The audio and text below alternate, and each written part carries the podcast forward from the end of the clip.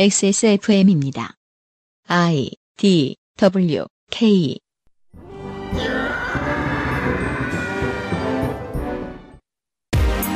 (2019년 12월) 세 번째 주말에 그것은 알기 싫다. 유승균 PD입니다. 조성주 소장님, 오늘 시사 아카데미의 내용은 뭡니까? 네, 오늘은 노동운동과 국회, 즉 노동운동과 입법부의 어떤 관계를 가져야 되는가에 대해서 한번 이야기를 해보려고 합니다. 특히 한국에서는 노동운동은 뭔가 거리에서 있다고 생각하는 경향성이 훨씬 깊어요. 근데 사실 전 세계적으로 노동운동이 제일 많이 하는 역할 중 하나는 입법부의 자신들의 의견을 어떻게 최대한 잘 반영하는가 하는 활동을 하는 거거든요. 모든 시민운동은 정치입니다. 2019년 세 번째 주말, 그것은 알기 싫답니다.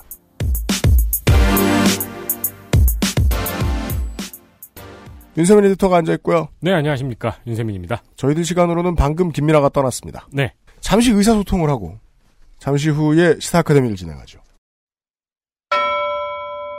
금주의 의사소통.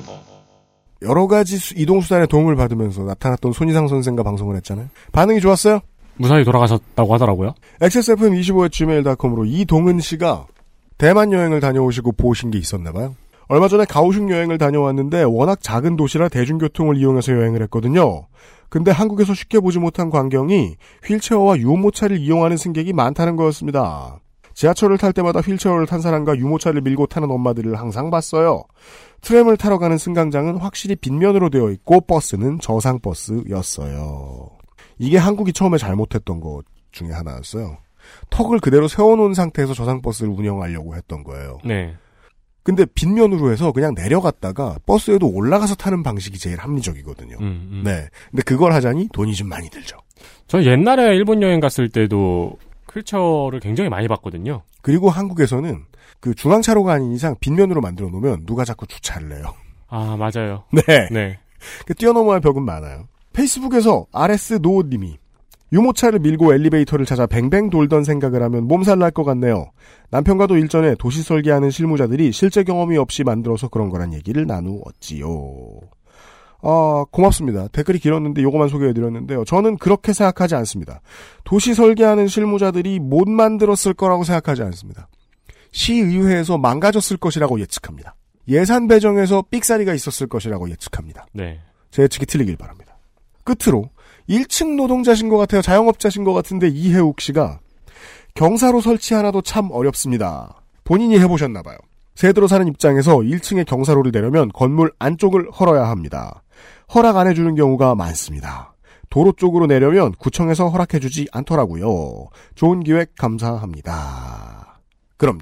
저는 이 방송을 하고 나서 집에 갈 때마다 항상 드는 생각인데, 저는 빌라 일을 하거든요. 네. 엘리베이터도 없고 경사로 같은 것도 없어요. 네. 그리고 제가 사는 동네는 다 그래요, 모든 집이. 그러면은 휠체어를 이용해야 되는 분은 이 새 들어 사야 되거나 아니면 주택을 이제 뭐 살아야 될 집을 구하는 과정에서 엄청난 제약이 있구나. 윤세민 에디터가 옛날에 살던 동네로 말할 것 같으면 성남의 옛날 동네는 모든 게 다 산이에요. 그래서 바퀴를 이용하는 사람들이 움직이려고 하죠? 그러면 오히려 역발상으로 되게 좋은 그 환경을 제공해요. 왜냐하면 시작부터 모든 걸 다 갈아엎어야 되거든요. 맞아요. 차량도 바뀌어야 되고 도로도 바뀌어야 되고 모든 게 바뀌어야 돼요. 네. 그래서 훨씬 멀게 느껴지죠. 되게 멀고, 그 구청 얘기 나왔는데 구청이 어떠냐면 이런 지점에 있어서 민원인들의 접근을 되게 많이 어렵게 합니다. 이유가 뭐냐? 인접 도로에 무슨 짓을 해도 되게 이유서를 써내서 무슨 짓을 하게 해주면 꼭 상업시설들에서 악용한다. 테라스를 더 많이 쓰고. 네. 그런 피해를 제일 잘 볼 수 있는 곳이 서울의 가로수길 같은 곳입니다. 상점이 빽빽하고 공용지를 마구 사용해요. 어떻게든 편법을 이용해서. 그걸 두려워하는 결과가 이동권을 줄여버리는 거예요. 그래서 결과적으로 주거권도 줄어들었다고 생각을 하는 거예요. 그러니까 보증금이 얼마 안 되는데 휠체어를 이용해야 되는 분이 집을 구하려면은 이런 거를 고려한 집을 찾아야 되잖아요. 저희 집 앞에 주차 공간이 부족한데, 네. 저도 빌라촌에 살고 있으니까 주차 공간을 제 차에 맞게 하나 만들려고 그냥 저는 세를 들어 살고 있는데 제 돈을 이용해서 만들었어요. 그게 돼요? 했어요. 그랬더니 구청에 연락을 하라는 거예요. 연락했어요. 네. 요 정도는 된다라고 말하면서 요 정도라고 얘기해 주는 게 25cm, 30cm밖에 안 되는 거예요. 근데 저는 차가 올라갈 수 있을 정도의 경사만 필요했거든요. 네. 근데 바퀴를 이용하는 다른 사람들은 30cm 가지고는 택도 없어요. 그렇죠. 난제였더라고요. 여러분들의 제보를 보니까 더 많이 그런 생각이 들었어요. 알려줘서 감사합니다. 이걸 못 고치고 있는 사람들은 반성해라라고 말할 곳이 거의 없습니다. 네. 아, 그렇고요. 네. 광고를 듣고 잠시 후에 시작하죠. 그것은 알기 싫다는 실천하는 사람들을 위한 노트북 한국 레노버, 관절 건강에 도움을 줄 수도 있는 무릎핀, 가장 수준 높은 반려동물 간식 트루패밀리, 18 어른들의 동반자 아름다운 재단에서 도와주고 있습니다. XSFM입니다. 세계에서 유일하게 카본 소재로 제작한 프리미엄 노트북 레노버 싱크패드 X1 카본, X1 요가. 내 비즈니스, 내 삶의 프리미엄을 더해보세요. Lenovo for those who do.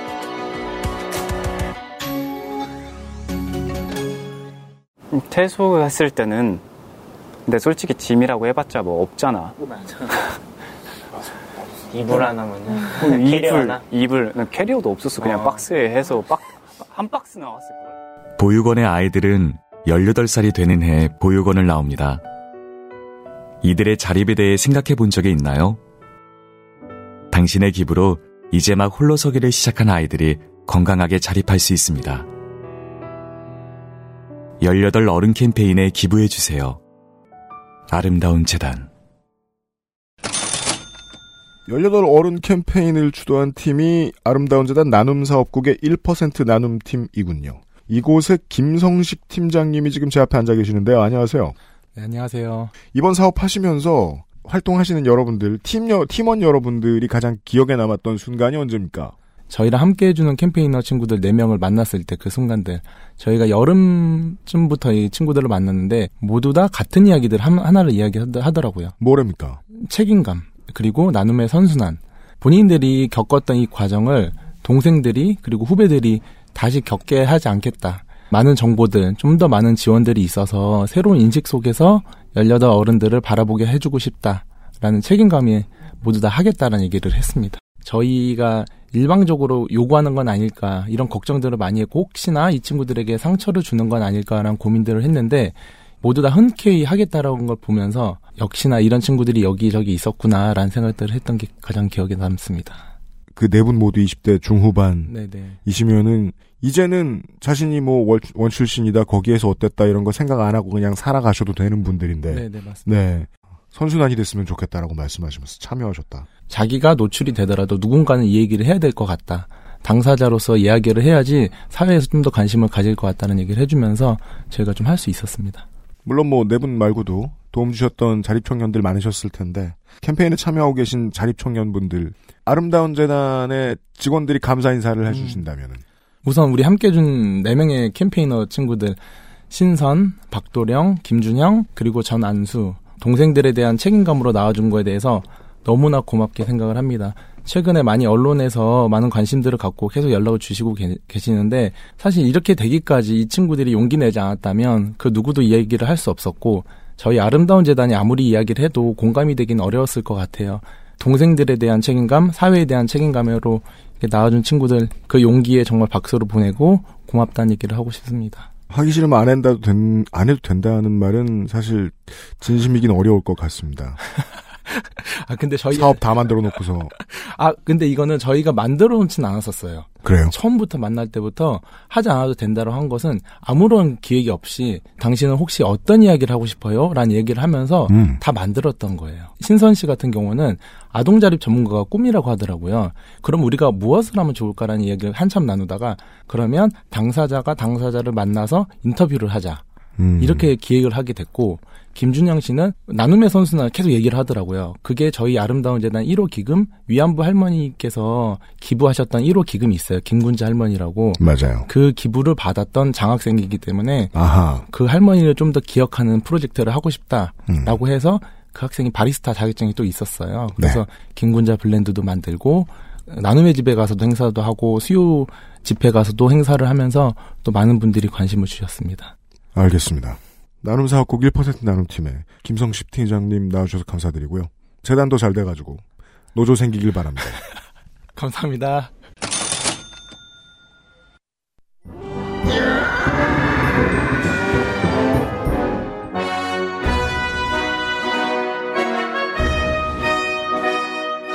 학구적인 정치 탐방, 시사 아카데미.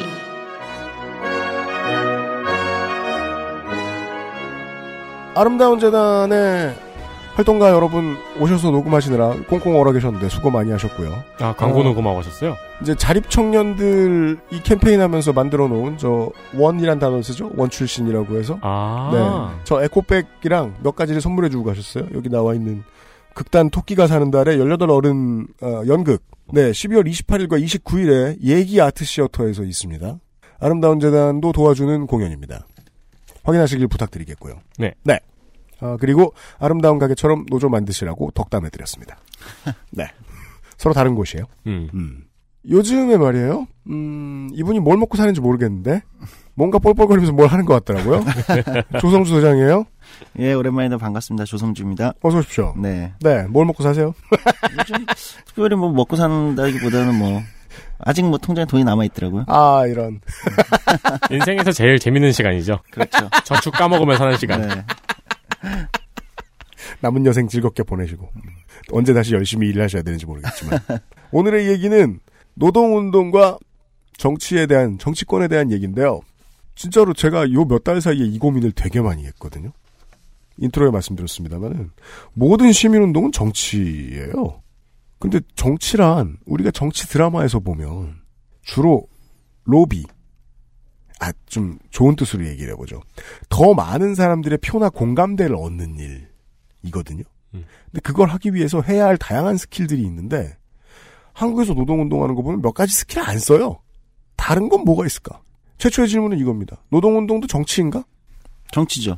네. 그리고 노동운동이야말로 자본주의 경제를 습득하고 있는 사회에서는 가장 정치적인 운동이 될 수밖에 없는 거거든요. 모든 사람은 노동자니까요. 그렇죠. 그리고 경제를 자본주의로 운영하기 때문에 노동과 자본 간의 갈등에서 기본적으로 모든 경제적 문제가 발생을 대부분 하기 때문에 사실 노동운동은 그런 측면에서는 기본적으로 정치적이다라고 볼 수 있습니다. 물론 한국의 뭐랄까요, 80년대 혁명 전통 같은 이런 정서에서는 노동운동에 지향하는 것은 정치가 아니라 예를 들면 혁명이다. 네. 예를 들면 이렇게 말씀하시는 분들도 일부는 있으실 수 있겠지만 방금 전에 그런 말씀을 싫어하시는 분이 왔다 가셨는데 아 이런 얘기를 싫어하시는 분인가 아니면 이런 얘기를 주장하시는 분인가 주장하는 사람들을 싫어하는 아 그렇죠. 네. 네. 근데 그들 중 하나예요. 네. 네. 네. 좌파 시사 아저씨랑은 좀 다르게 네. 좋아요. 좀 다르게 네. 해봐요. 네. 노동운동 기본적으로 이제 정치를 가장 먼저 지향하는 운동이라고 볼 수 있습니다. 그러니까 우리가 뭐 그 세계사 시간에 보는 차티스트 운동 같은 것도 처음에 노동자들이 자신들이 국회에 보낸 국회의원의 월급을 달라. 네. 그들에게 그렇죠. 무보수로 일하게 하지 말고 월급을 달라 이런 요구를 했던 거거든요. 뭐 투표권도 요구했지만 네. 입법 노동자의 노동권을 인정해라. 그렇죠. 그래야 우리를 대표하는 사람이 우리도 좀 퀄리티 있는 사람에게 가지 않겠냐 국회에. 네. 무보수를 하다 보니까 아무도 하려고 들지는 않으니까. 안철수나 정몽준의 주장과 대치되죠. 네, 그렇습니다. 네. 국회의원한테 뭐라도 하나 뺏으려고. 네. 국회의원 돈 주지 마라. 나는 돈이 많으니까. 네. 네. 왜냐하면 다른 걸로 벌 수 있으니까. 네. 그렇기 때문에 사실은 정치적 기본권의 발전 과정 현대민주주의에서도 이것은 노동운동의 성장이나 노동운동이 정치를 적극적으로 개입하기 시작하면서 일어난 측면도 있습니다. 예, 그래서 그런 측면으로 보더라도 노동운동은 정치와 아주 밀접한 연관을 갖고 있고 특히 그중에 어디하고 가장 밀접하냐 그것은 이제 정치, 민주주의 정치라는 것이 기본적으로 각자가 시민들이 각자 다수의 시민들이 표라는 1인 1표라는 쪽수를 모아가지고 자기가 대표를 국회로 보내는 거잖아요. 예. 입법부, 뭐 의회, 국회. 사실 이런 용어도 뭐 엄밀하게 따져 들어가면 좀 재밌는데 국회라고 쓰는 게 맞냐, 의회라고 쓰는 게 맞냐. 국가의 의회 줄여서 국회. 그렇지 않아요. 그렇지 않아요. 아니에요? 네. 네, 이게 약간 생각보다 좀 복잡한 개념들이 안에 들어가 네. 있어요. 네. 그래서 처음에는 그럼 의원 내각제, 의회 중심제, 내각제 또는 이렇게 부르는 의회 중심제를 하는 데는 의회라고 부르고 대통령제는 국회라고 부르는 건데 이제. 또 미국은 의회라고 하잖아요. 네. 네, 그래서 단순히 권력구조라기보다는 이건 아마도 제가 볼 때는 이 약간 그 국회 입법부라는 것을 어떻게 이해하는가, 어떤 기능으로 이해하는가 또는 국가라는 단위를 어떤 기능으로 이해하는가 뭐 이런 거랑 차이가 있는데 오늘 주제는 아니니까 이건 패스하도록 하겠습니다. 대통령제 관련된 이야기를 들려드렸을 때 비슷한 고민을 했던 적이 있습니다. 시사 아카데미에서. 네. 그래서 다시 이제 이건 패스하고 다시 돌아오면은 어쨌든 입법부는 시민 집단들이 자신의 대표를 쭉 뽑아가지고 각자 시민 집단들, 여기 뭐 노동자도 있을 거고 아마 쪽수로는 아주 다수를 점할 수 있겠죠? 네. 예, 또는 뭐 지주계급이 처음엔 있을 수 있었을 것이고, 네. 우리 뭐, 시사 아저씨가 이제 얘기한 뭐 재벌 쪽에 뭐 이런 분들이 있을 수도 있겠죠. 이게 쭉 보낸단 말이에요. 입법부에 자기 대표들을. 대우맨들이 네. 들어갔어요? 국회에? 네. 네, 그럴 수 있죠. 그렇게 해서 이제 여기서 이제 뭐 여러 가지를 처리하는 건데, 그러다 보니까 다시 돌아오면은 노동운동이라는 것은 생산자 집단으로서도 그렇고, 예를 들면 시민 집단으로서의 어떤 그 규모랄까요? 이런 측면도 그렇고, 그 다음에 사회가 자연스럽게 발전하면서 조직된 어떤 운동 집단으로서도, 그러니까 조직화된 규모 있잖아요? 네. 이런 걸로서도 어쨌든 어느 나라를 가도, 굉장히 큰 규모를 차지해요. 사실 한국에서 지금 문재인 정부 출범 이후로 노동조합 조직률이 조금 많이 오르고 있어요. 네. 조금 올랐다라고 얘기하기에는 제가 볼 때는 단기간에 상당수 오르고 있고 지금 네. 공식적인 통계는 아직 안 잡히고 있는데 비공식적으로 나오는 얘기들에 따르면 지금 이제 법의 노조가 되어 있는 전교조의 한 6만 뭐 등등등이 실제 그건 뭐 존재하는 거잖아요. 그럼요. 박근혜 정부가 뭐 법의 노조를 했을 뿐이지 전교조가 사라진 건 아니거든요. 그럼요. 예, 그래서 이런 것까지 포함하고 최근에 양대 노총, 한국노총과 민주노총에서 조직되거나 또는 그 외부에서 상급단체 없이 조직된 걸 다 합치면 지금 한 13%가 넘었다는 얘기가 있습니다. 네. 14%까지 보는 분들도 있는데 통계를 봐봐야 될 것 같아요. 역대 최고 수준인가요? 네. 민주노총이 100만이 넘었다고 합니다. 네, 그러니까 보통 불모지에서 극히 늘어난 거죠, 갑자기. 보통 60만 민주노총, 65만 뭐 이렇게 얘기했었거든요. 네. 지금 100만을 넘었다고 민주노총 내부적으로는 얘기하고 있고 한국노총도 원래 이제 100만 정도, 70에서 80만 사이로 봤었는데, 네. 한국노총도 100만을 넘었다고 이야기를 하고 있습니다. 그렇죠. 예, 그래서 여러 가지를 종합해보면 지금 노동조합 조직률이 13%를 넘어섰다. 14%까지도 보고 있다. 만만치 않아요. 이 정도 숫자면 독일이 20%가 안 된다고 지금 보고 있거든요. 전 세계에서 노동권이 제일 강하다는 독일이. 네. 느낌으로는 뭐 60% 이럴 것 같은데. 그럴 것 같죠. 예. 네. 근데 독일이 안 그래요. 생각보다 전 세계적으로 노동이 다변화되고 있고 아무래도 이제 신자유주의 영향도 있었고 이런 거에 따라서 노동자 조직률이 전 세계적으로 최근에 한 15년, 20년간 대부분의 나라들이 하향세를 기록해 온 건 사실입니다. 예, 사실이어서. 어쨌든 돌아오면은 규모로서도 한국에서도 사실 조직화된 노동은 규모로 보면 그 정도의 집단을 조직화 하고 있는 시민 집단은 찾기가 어려워요. 국민의 6명 중에 하나. 네, 굉장히 규모가 큰 거거든요. 네. 그 정도면. 다른 나라들도 마찬가지입니다. 거기에다가 이제 법적인 어떤 체계가 있기 때문에 아주 강력히 조직화된 집단입니다. 그러다 보니까 자연스럽게 파워를 갖고 있기 때문에 정치하고 굉장히 밀접한 연관을 갖고 있고 다시 돌아와서 가장 거기서 누구하고 밀접한 연관을 할 수밖에 없냐. 정치의 여러 권력기구들이 있는데 당연히 제일 첫 번째는 입법부입니다. 왜? 법을 만드는 곳이니까. 네. 입법부라는 것은 뭐 제가 여러 번 방송에서도 얘기했지만은 사실 주권이 소재하고 있는 곳이죠.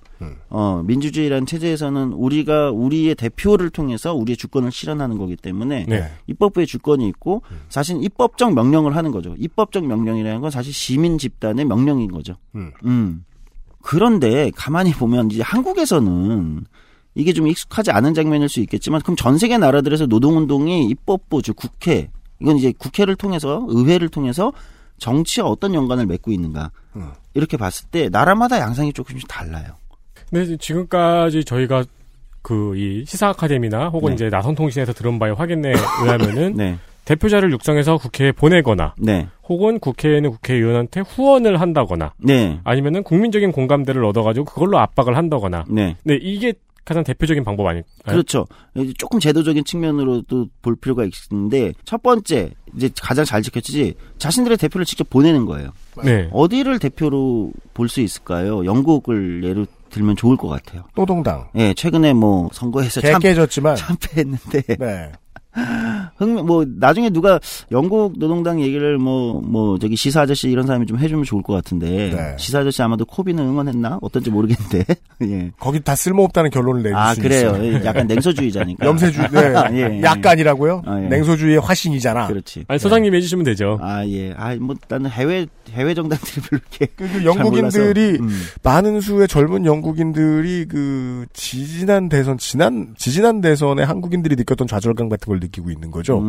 내 주변에는 아무도 보수당 안 찾던데 이거 어떻게 된 거냐. 그리고 상당수의 노동자 밀집 지역에서 보수당 쪽 표가 많이 나왔다는 거예요. 네, 굉장히 흥미로운 아마 분석이 가능할 것 같은데 네. 어쨌든 뭐 그것도 오늘 주제는 아니니까 패스하는데 네네네네. 핵심은 영국은 특이하게도 이제 노동자들이 영국 노총이나 노동자들이 정당을 아예 만들어서 그렇죠. 노동당을 네. 만들어서 그 정당은 한동안 수권 정당이었다. 네, 그렇죠. 아 그리고 지금도 양대 정당 중 하나니까. 네.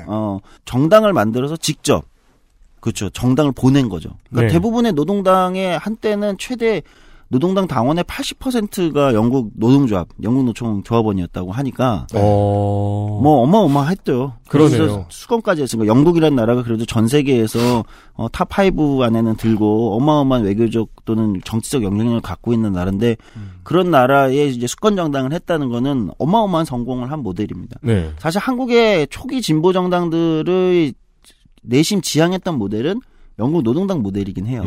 제1당, 뭐 민주노총, 제2당, 한국노총. 뭐 예를 들면 그런 것처럼 뭐 노동자 중심 정당, 뭐 노동자 정당 이런 거에 실제 약간의 내심, 그러니까 영국 노동당처럼 하고 싶었던 게 있는데 네. 사실 그것도 이제 그 당시에 조금 저는 이제 교조적이었다고 보이긴 하는데 영국에 그게 달랐고 영국 노동당도 시대를 변화하면서 노동자 집단만으로는 안 되고 전체 시민 집단을 대표해야 되는 변화를 겪긴 하거든요. 그렇겠죠. 네. 어쨌든 그럼에도 불구하고 여전히 영국 노동당의 중심은 영국의 노동조합이고 노동운동의 중심적 역할을 갖고 있고 거기에 다양한 시민 집단들이 같이 연합해서 작동하는 정당으로서 여전히 큰 규모의 정당이죠. 네. 이 첫 번째 모델입니다. 두 번째는 아까 이제 후원. 그냥 우리가 까놓고 이건 뭐 나쁜 말이 아니니까 로비죠. 로비라는 방식으로 하는 경우가 있죠. 제가 그 말을 하려다가 그냥 좀 주춤했었는데 정치는 로비입니다. 그렇죠. 네. 네, 나쁜 말이 아니에요. 로비라는 건 자연스러운 거고. 우리나라에서 왠지 로비, 뇌물 이런 거 같은 느낌인데. 뭐 로비스트 하면 뭔가 음험하고 이런데 네. 미국에서는 직업이잖아요. 네. 네, 합법적 직업이고 다 로비스트 회사들이 다 있는 거고. 네. 너무 고전 영화라서 그런가? 아네트 베닝이 나왔던 대통령의 연인인가? 마이클 더글러스랑 그 아네트 베닝이 로비스트로 나오는 거. 고전적인 이름들이긴 해요. 마이클 더글러스하고 아네트 베닝. 네, 들어본 것 같네요. 네, 그 굉장히 재밌는 영화입니다. 전 잘 알아요. 네. 아네트 베닝이 엄청 아름답게 나오기 때문에. 네. 네 어쨌든. 축하드립니다. 네. 지금도 아름다운 양반입니다. 네. 다시 돌아와서 정신 차려야겠다. 어쨌든, 미국을 대표적으로 예를 들을 수 있을 것 같아요. 네. 네. 그 얘기는 나성통신 시간에 한번 자세하게 말씀드렸었죠? 네. 그러니까 그 유대계의 힘이 왜 이렇게 강한가? 네. 사회에 가진 힘보다 더 강한 힘의 로비력을 가지고 있기 때문이다.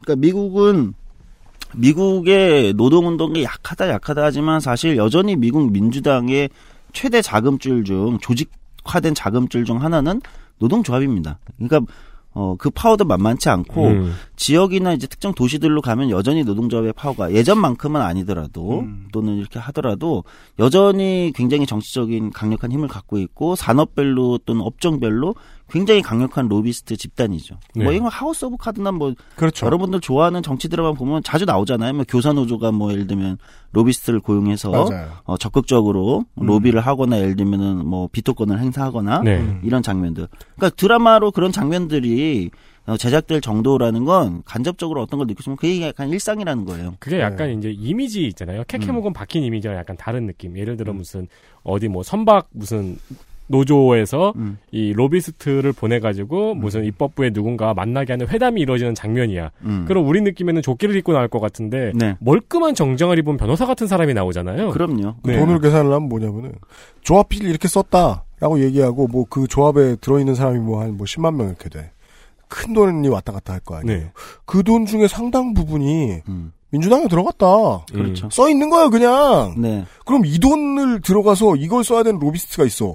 그는 스캇 보라스 수준이겠죠. 그렇겠죠. 네, 네. 그렇습니다. 네. 비유가 아주 적절해요. 스캇 보라스 수준일 거예요. 네. 네. 그런 실력 있는 사람들이 있고 그런 사람들이 유명하죠. 그러니까 예를 들면 NBA도 NBA 노조 같은 거 있잖아요. NBA 선수 노조. 선수 노조인데 선수 노조도 예를 들면은 지금 위원장은 누구지? 크리스퍼리 위원장입니다. 지금 크리스퍼리 위원장이요? 네. 예. 하동안 제가 NBA 노조 관심을 예전에 뭐 샘 올타임 어시스트 2위로 올라섰어요. 지난주에. 예전 네. 아 그런가? 네. 예전에 샘 뭐 이렇게 선수 노조를 하잖아요. 근데 그럼 협상을 할 때 그러면 크리스퍼리 직접 하냐? 그렇지 아니죠. 않아요. 똑같이 고용해 가지고 고용된 그러니까 네. 우리로 보면 그게 로비스트라고 자꾸 생각하는데 네. 로비스트 기도 하지. 근데 이제 그런 사람을 통해서 입법부나 예를 들면 이제 저쪽 협회나 뭐 NBA 협회나 이런 데랑 하는 거거든요. 네. 협상도 그렇죠. 하고 로비도 하고 하는 거예요. 그런 사람들은 몸값 제일 높은 변호사들도 있고요. 그 중에서는 그들도 그냥 용병인 거예요. 저는 용병이라는 말이 나쁘다는 생각이 전혀 안 들어요. 돈을 받고 전쟁에 왜 못 뛰어들어? 전 그 생각해요. 네. 그 용병급의 로비스트들 중에 제일 비싼 사람들 고용합니다. 그렇죠. 선수노조는 돈이 많거든. 아주 많거든. 아, 예. 그러면은 막, 그러니까 그걸 한국 상황에 대입을 해가지고 생각을 해보면은 뭐, 금속노조에서 몇 년간 로비스트를 맡았던 스타 로비스트인 누군가가 그렇죠. 이번에 뭐 화선식품노조로 갔다. 막 네. 이런 기사 같은 게 보일 수도 있겠네요. 예를 들면 그렇게 볼 수도 있는 거예요. 네. 그러니까 뭐 아무 상관없는 건데 갑자기 노동권과 얽혀져 있는 정치적인 뭐 돈 관련있는 협상이 있다고 이렇게 생각을 해봅시다. 뭐 NBA였으니까 르브론 제임스는 몇 년 전에 그 자기 고향 지역에 학교를 만들었어요. 네. 차터스쿨이 아니면 그냥 사립학교일 거예요. 자기 돈의 상당 부분을 집어넣었어요. 나중에 알고 보니까 클리블랜드 캐벌리어스 원래 고향 팀으로 돌아갈 때 계약 내용에 있던 거예요. 아, 지어주기로? 학교를 지을 때 도와주기로. 네. 그냥 부자와 부자의 계약 관계인 것 같은데 아이들의 교육권이 물려버린 거예요. 저는 정치란 이런 데에서 구경하면 재미있을 것 같아요. 큰 돈이 오고 간다니까? 근데 그 큰 돈은 무조건 부자한테서만 나오는 것도 아니야. 그렇죠. 그리고 그 수혜자가 무조건 부자인 것도 아니라고. 그러니까 이제 뭐 로비 얘기를 잠깐 나왔는데, 그러니까 이제 미국 같은 경우는 노동운동이 그러니까 정당과 맺는 관계라는 거는 예전과는 다르게 이제 민주당하고도 아무래도 그러니까 이런 어떤 영국 노동당과 같은 형태, 그러니까 사실 그건 거의 조직과 조직이 합치되어 있는 거나 마찬가지인 상황인 거잖아요. 노조가 정당을 만든 거니까 네. 지금 약간 이완됐다고 하더라도 거의 기반이 그렇게 되는 거니까. 근데 이제 미국 같은 경우는 그런 건 아니죠. 미국 민주당이 이제 뭐 미국의 AFL-CIO가 만든 건 아니니까. 자기의 주인들 중 하나. 그렇죠. 일종의 주주 중 하나랄까요? 네. 로비 관계가 오히려 좀 더 강하다고 보이고요. 그 다음에 세 번째 모델이 뭐가 있을까 이렇게 가만히 보면 이거는 뭐 이론적으로 지금 딱딱 분류하는 건 아닙니다. 그러면은 예를 들면 독일사민당 같은 경우는 어떻게 봐야 될까? 그러니까 독일사민당은 지금 독일사민당과 독일노총 대개배라고 하거든요. 네. 대개배로는 독일노총의 관계는 그러니까 영국하고는 좀 달라요. 그러니까 독일의 노동운동하고 독일사민당은 되게 긴밀하긴 한데 긴밀하긴 한데 보통 이렇게 얘기합니다. 그 관계를 독립적이되 중립적이지 않다. 독일 3인당과 대개배의 관계는 독일 노총은 독립적이에요. 서로가 서로의 조직의 운영에 간섭할 수 없어요. 그런데 간섭하는 것이 맞지 않다. 예. 근데 중립적이지 않다. 즉 지지하고 때로는 의견이 다르면 비판하는 관계다. 우호적이다. 네. 우호적 관계의 기본이 있습니다. 3인당이 어쨌든 좀 더 노동 친화적이니까. 근데 물론 독일에는 보수당 쪽, 독일의 이제 기민당 쪽, 굳이 따지면 기민당 쪽의 노조도 있습니다. 네. 별도로 있어요. 규모는 대개 독일 노총보다는 작지만 그쪽에는 별도의 또 노조가 있긴 해요. 어쨌든 그쪽은 노동운동이 일종의 자기의 압력 집단으로서 이제 정당하고 작동을 하는데 그렇죠. 다른 나라들은 이제 영국처럼 직접 정당을 만들지 않은 나라들은 이런 모델도 하나가 있습니다. 사회적 대화 모델 같은 게 있어요. 그러니까 노동운동은 기본적으로 사회운동으로서의 자기 압력을 행사하고 운동적 압력, 시민적 여론을 모으는 걸 행사하고 그 시민적 여론을 굉장히 강력하게 모으면 정당들이 반응을 하는데 이걸 이제 조금 더 제도화한 거죠. 구조를 해서 사회적 대화 같은 모델을 사회적 대화 기구 같은 걸 만들어 놓는 네덜란드라든지 뭐 이런 나라들이 이제 있겠죠. 네. 문장을 15초 정도 돌려서 들어보시면은요. 마지막에 제도화했다는 것 빼고는 한국에 다 있는 거예요. 네, 사실 그렇습니다. 시민들의 목소리도 모을 수 있어. 그걸 전달할 수도 있어. 한국에서는 다 걷어차잖아요. 네, 지금 그런 상황인 거죠. 그게 제도화되어 있다는 거는 그러면은 어떤 대규모 시위가 일어나기 전에 그 전에 대화가 이루어진다는 노사정 사회적 대화 같은 거에서 주요 안건들이 심의되고 논의된 다음에 그렇죠. 예, 뭐 반대하는 사람들도 밖에서 데모를 할 수도 있지만 어쨌든 기본적인 틀이 그런 게 있는 경우들이죠. 네. 저는 보통은 세 번째 모델을 뭐 따로 분류하지 않는데 저는 이것도 하나의 모델, 일종의 코퍼레티즘 모델 같은 건데 이것도 앞선 두 가지 모델이랑 다르게 하나의 모델로 봐야 된다. 아, 그러니까 노조가 입법부를 통해 가지고 뭐 로비나 아니면 후보자를 배출하는 걸로 입법부로 통하는 게 아니고 노조의 목소리가 직접 들어올 수 있는 기구를 만들어 놓는 거다. 그렇죠. 사회적 네. 대화라는 형태로. 네. 코퍼레티즘이죠. 코퍼레티즘은 제가 볼 때는 뭐 여러 의견이 분분하긴 한데 한국에서는 코퍼레티즘 이런 얘기하면 매장 당하던 시절이 있어요. 노동운동에서. 지금도 사실 그렇게 좋게 보이진 않을 겁니다. 지금은 양쪽에서 다 싫어하는 것 같아요. 번역을 코퍼레티즘 번역을 노사 협조주의 이렇게 번역하거든요. 노사정 협조주의. 네. 번역이 이제 잘못됐다고 많이 말씀을 하시는데 그 코퍼레티즘의 동학이나 이렇게 역학 같은 거는 그냥 단순히 노사정이 협조해 나간다 이런 게 아니고 사회적 합의주의 정도가 맞지 않을까요? 예, 저도 약간 그렇게 보고 네. 있습니다. 그렇기 때문에 근데 어쨌든 한국에서는 그것이 이제 과거의 노동운동이 조금 더 전투적일 때는 코퍼레티즘 같은 거는 일종의 타협주의. 뭐, 예를 들면, 노사협조주의. 네. 이런 식으로 이제 이론적으로 이해된 경향성이 커서 한국에서는 굉장히 싫어했어요, 노동운동가들이. 혹은 뭐, 잘되는 꼬라지를 본 적이 없다는 경험에서 나온 반응일 수도 있고요. 예, 그렇긴 한데, 생각보다 외국의 노동운동이 강한 나라들일수록, 그러니까 영국 같은 모델도 있겠지만, 그렇지 않은 다른 모델에서는 사회적 대화에서 노동운동이 상당히 성과를 거두거나, 그 나라의 굉장히 주요한, 어떤 집단으로 작동하는 사례들도 많죠. 네. 예. 어쨌든, 이런 모델도 있다는 거예요. 지금 이제 세 번째 모델까지. 그럼 이제 여기서부터 이제 한국 얘기로 넘어오도록 하겠습니다. 그러면 한국에서는 노동운동은 이 셋 중에 또는 셋에서 소개되지 않은 어떤 다른 비밀스러운 방식이 있는지 모르겠는데 어떻게 입법부 또는 정치와 관계를 맺고 있는가. 세 가지란 이런 이야기였습니다.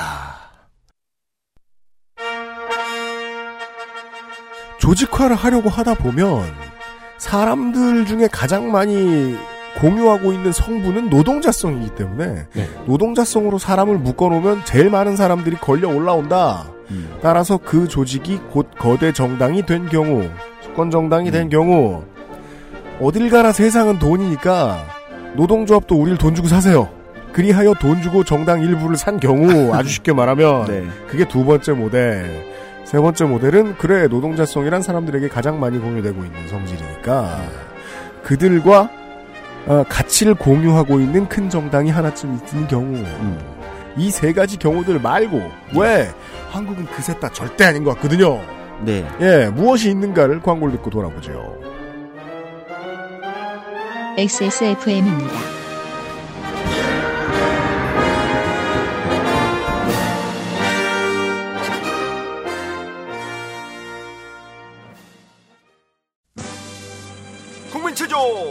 시작! 하나, 둘, 셋, 넷, 다섯, 여섯, 일곱, 여덟, 발목운동! 하나, 둘! 안 괜찮으시죠? 관절 건강에 도움을 줄 수도 있는 무릎핀이라면 그 노래와 춤 끝까지 할 수 있게 도움을 드릴 수 있어요. 관절 건강엔 무릎핀이니까요. 우리 가족 관절 건강엔 트루패밀리 말뼈와 폴스미트 가장 수준 높은 반려동물 간식 트루패밀리 사랑하는 가족에게 트루패밀리를 주세요.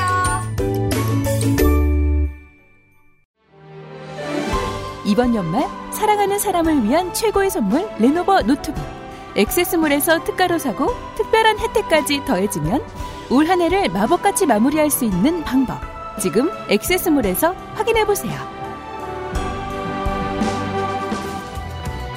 Lenovo for those who do.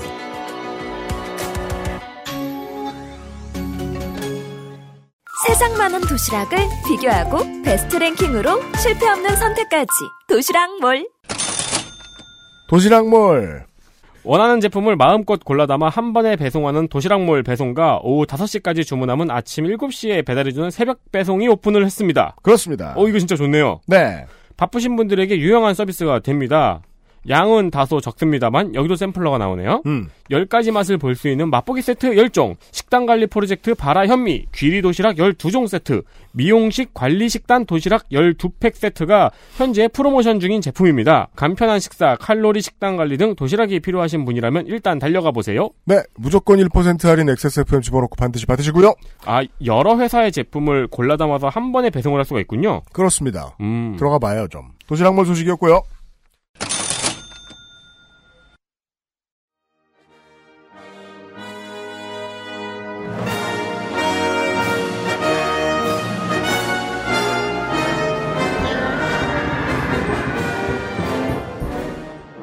좀 전에 설명해드린 그 세 가지 모두 중 하나라도 잘 되었다면 조성주 소장은 이렇게 쉽게 놀고 있진 못할 겁니다. 본인의 쓰임새가 현저히 줄어들었을 것이라고 확신합니다. 네, 네. 하지만 놀고 먹을 돈이 아직 남아있는 조성주 소장과 함께하는 시사 아카데미 시간이에요. 한국이 노동세력이 정치에 어떠한 영향을 가지고 있는가에 대한 모델을 한번 파헤쳐봐야 되겠습니다. 그러면은 한국의 노동운동은 이 셋 중에 앞선 시간에 광고 전에 얘기했듯이 이 셋 중에 어떤 거에 좀 더 가까울까? 저는 세 가지 모두 혼용되고 있고 세 가지 모두 혼용되면서 무엇도 성과를 내고 있지 못하다. 이렇게 좀 내가 갑자기 염세주의가 된 것 같은데. 아니 근데 저도 아까 설명 들으시면서 그건 이거잖아, 그건 이거잖아라고 생각을 했었어요. 네. 아유, 조금씩 다 해요. 네. 노총의 이야기를 들으려고 해요. 관계자들을 만나요. 그리고 노총 출신의 일부 운동가들이 배지를 달고 있어요. 국회에 들어와 있어요. 그리고 모르긴 모르겠습니다만은 그게 연맹의 돈이든 뭐 사별조합의 돈이든 뭐가 됐든 정치권에 흘러들어오는 자금도 있을 거예요. 후원금도 있을 거예요. 네. 셋 다 안 하는 건 아니에요. 근데 뭐 효과를 본 건 모르겠어요. 이게 어떤 식으로 제가 이제 저 역시도 뭐 경험을 많이 해봤지만 이런 영역들을 어떤 식으로 작동하냐면 첫 번째. 그러니까 한국의 노동운동의 경우는 이제 영국처럼 스스로가 정당이 돼서 진출하려는 경우. 이게 이제 진보 정당들이겠죠. 네. 의지는 있다는 소리는 많이 듣습니다. 예. 이게 이제 97년도부터 한국에서 얘기됐던 한국 노동운동에서 노동자 정치 세력화.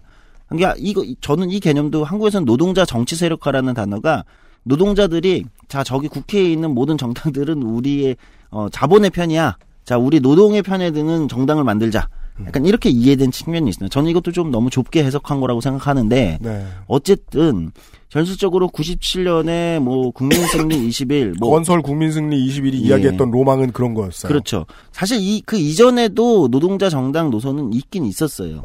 예, 뭐 지금은 고인이 된 노희찬 전 이제 의원이나 예, 이런 분들도 그런 것들을 여러 번 추진하시긴 하셨는데 어쨌든 민주노총이라는 조직노동이 결의해서 움직였다. 예를 들면 이렇게 보면 네. 노동조합이 큰 내셔널센터 조직해서 조직화돼서 결의해서 움직였다라고 보면 97년부터라고 시작을 본다면 네. 그게 이제 노동자가 직접적으로 이제 정당을 영국노동당처럼 만드는 시도들이었죠.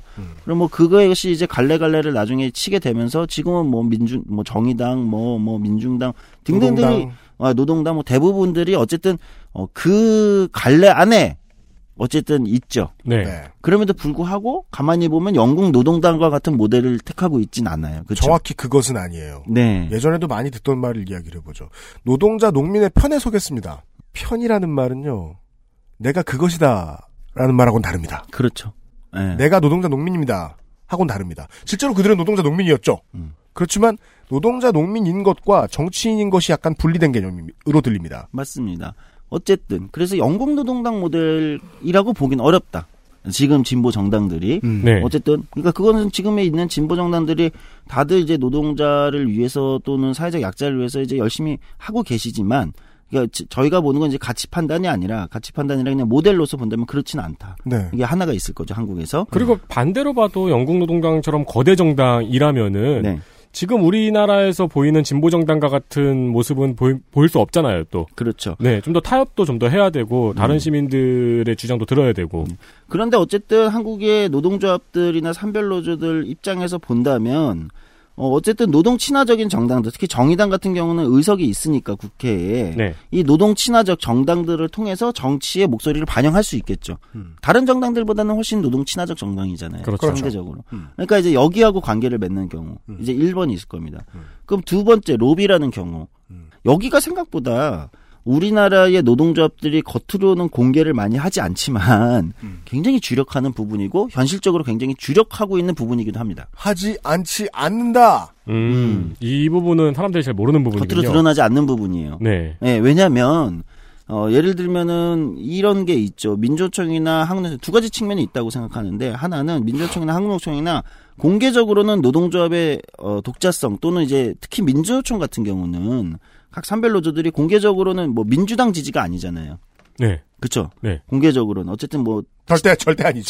친화적으로 노동 친화적인 뭐 진보 정당 계열을 좀 더 이제 폭넓게 지지한다 이렇게 공개적으로 얘기하고 민주당에 굉장히 비판적인데. 그렇죠.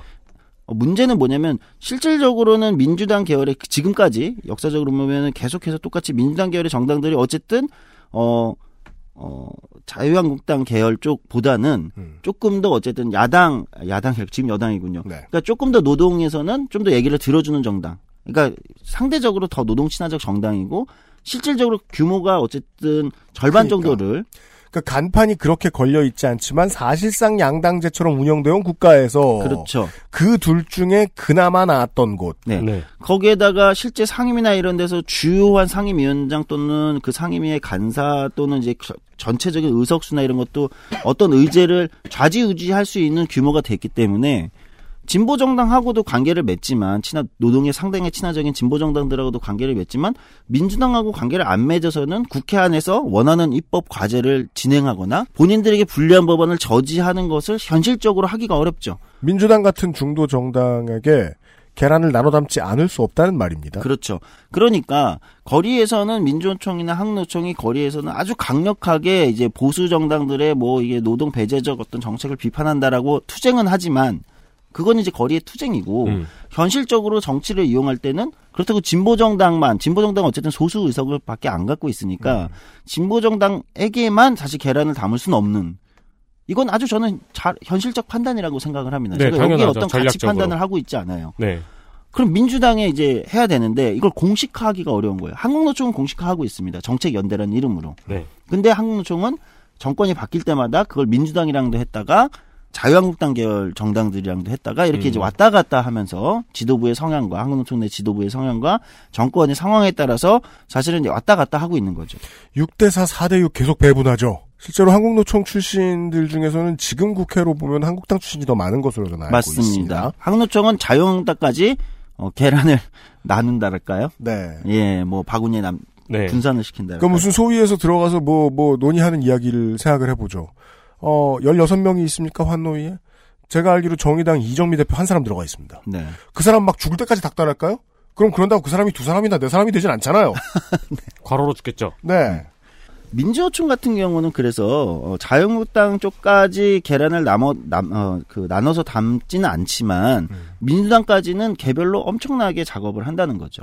그러니까 두 번째 방법 우리가 앞에 모델 분류할 때 로비라는 방식을 현실적으로 쓰고 있는 거예요. 총연맹 차원에서는 잘 하지 않나요? 근데 네. 왜냐하면 총연맹은 최고의 대의명분이 중요한 거니까. 근데 이제 산별노조 단위까지 오면 또는 개별 좀 규모가 되는 어떤 개별노조 공공 부문에 이런 데까지 오면 민간 부분도 마찬가지지만 이 정도 규모까지 오면은 사실은 어떤 입법 과제들이 굉장히 사활을 건 문제들이 있어요. 네. 그러면 이제 그걸 추진하는 상임위의 개별 의원들의 사실 정치 후원금을 상당 부분 조직하고 또는 선거 때 표나 이런 거를 상당 부분 조직해주고 그런 역할을 이제 부탁을 하는 거죠. 사실 결론에서 얘기하게 뭐 노동위원회 같은 박근혜 정권 때 그런 거 있으면은 당연히 뭉쳐야죠. 제가 또 결혼해서 몇 번 얘기하겠습니다만은 제가 가장 큰 불만은 하는 거 아는데 드러내놓고 당당하게 하는 게 중요하지 않겠느냐라는 생각이 든다는 거예요. 저도 네. 그 부분에 공감합니다. 이 얘기는 뭐 또 여러 번 할 겁니다 오늘. 네. 뭐냐면 사실 근데 이걸 드러내지 않아요. 그러니까 공식적인 입장은 민주노총이나 한국노총의 내셔널센터의 입장으로 나갈 뿐이지 실제 현실적인 어떤 여러 가지 활동들은 산별노조 차원에서 국회의 개별 의원들을 이렇게 일종의 관계를 맺고 있고 이건 나쁜 의미가 아니라 굉장히 적극적인 정치활동으로 관계를 맺고 있는데 드러나지 않는 거죠. 너무 이상해 보이는 거예요. 예. 총연맹의 그 성명 같은 걸 봐요. 아직도 혁명이 아니면 안 되는 사람들인 것처럼 문장이 나와요. 네. 근데 실제로는 당장 내일, 당장 다음 달에 바뀌어야 할 것들에 대해서 국회하고 얘기하고 있다고요. 실제로는? 네. 왜 얘기 안 해 그걸? 자랑 안 해 왜? 그런데 아쉬운 거는 이 구조에서 두 번째 구조에서 저는 이거를 오히려 드러내놓고 하고 잘하는 거, 유연하고 굉장히 잘하는 게 여러 가지 노동사안이 걸려있는 안건들이 굉장히 중요하고 의미가 있다고 생각하거든요. 근데 아쉬운 건 뭐냐면 여기서는 전 국가적 아젠다가 되는 노동 문제를 다루기는 어려워요. 뭐냐면 개별 노조의 이해관계라든지 또는 개별 영역 노조들의 뭐 조선소 노조들이라든지 그렇죠. 조선업이라든지 뭐 자동차 이런 이해관계에 그러니까 좀 좁은 거죠. 뭐 그것도 충분히 넓지만 산업이나 업종이라고 넓을 수 있지만 우리 지금 예를 들면 주 52시간제 뭐 이런 이제 완전히 전 사회적인 노동 의제들 있잖아요. 네. 이런 문제는 사실 그렇게 다뤄지기가 어렵겠죠. 그 개별 의원들을 공략하는 방식에서는. 금속 노련이에요. 연명원이 많아요. 그리고 조합비도 꽤 될 거예요. 근데 표라고 생각하죠? 그러면 국회의원들 입장에서는 너무 아쉽진 않아요. 내 지역구에 다 몰려 있지 않잖아요, 그 사람들이. 그렇죠. 그렇죠. 그렇게 예. 위협적이지 않을 수 있다. 금속 노련만도 큰데 만약에 52시간제 얘기를 했으니까 주 52시간제 문제에 있어서 주 52시간제가 안 되도록 가장 많이 볼모로 붙들려 있던 게 IT 노동자들이에요. 네. 심재철 의원이 얘기했습니까? 100시간이라 권리를 달라고? 근데 그 IT 노동자들은 연맹이 있지 않고 좀 흩어져 있기 때문에 네. 예를 들면 최근에 화성노조에 몇 개의 기업이 가입했죠. 그렇죠. 화성노조에 한 서너 개 정도의 큰 기업에 거기 노동자들이 있어요. 그 사람들의 쪽수는 국회의원 한 사람들한테는 위협적이거나 너무 달콤하지 못할 가능성이 높다는 거죠. 네. 그래서 개별 노조들이나 이런 산별 노조들이 그런 개별 국회의원들하고 다루는 의제들은 어쨌든 그 산별 노조나 그 조금 규모가 있는 개별 노조들의 이해관계하고는 밀접할 수 있지만 사실은 그 조합원들이 아닌 전체 시민에 관련된 노동 의제를 다루긴 어렵다는 거예요. 구조상. 그러니까 로비 구조라는 게 사실 그런 거죠. 아, 그렇죠. 그렇잖아요. 만약에 정당 차원의 미국 민주당과 AFL-CIO가 맺는 그러니까 정당 차원의 완전 이제 대선에서의 뭐 대통령 선거나 이렇게 맺는 구조라면 조금 다를 수 있지만 사실 한국은 그런 걸 채택하고 있지는 않고 미국도 공식적으로 그렇게 되지는 않으니까 이건 굉장히 개별적인. 그러니까 오히려 조금 시니컬하게 보면 조직화된 어떤 그 기업별 노조의 이해관계는 작동할 수 있다. 그리고 조금 넓혀서 산별까지는 작동할 수 있다. 조직화된. 그러나 한국의 늘 문제라고 있는 조직화된 노동 밖에 있는 일반 시민들이나 흩어져 있는 다양한 형태의 노동을 하고 있는 사람들의 이해관계는 여기에서는 작동하기가 어렵겠죠. 지난 20년간 가장 많이 지적되어 온 분야입니다. 그러면 이제 세 번째 단계는 뭐냐. 그럼 아까 이제 코퍼레티즘 사회적 대화라는 영역을 네. 얘기했는데 여기에는 장단이 사실 있어요. 이 사회적 대화를 채택하고 있는 이 모델에서는 전사회적인 아젠다를 다뤄요. 개별 아젠다를 다루기엔 좀 그래요. 그거는 개별 상임이나 이런 데서 다루니까. 네. 근데 전사회적으로 가야 될 방향성이나 큰 합의 방향이나 이런 걸 다루는 사회적 대화 모델이 있겠죠. 노동이 참여하는. 한국도 이 모델이. 한국은 이게 어딨냐? 대통령 직속 경제사회노동위원회. 사회적 대화 관련돼서는 지난 방송에서 예전에 제가 한 적이 있는데요. 네. 이게 이제 세 번째 모델이라는 겁니다.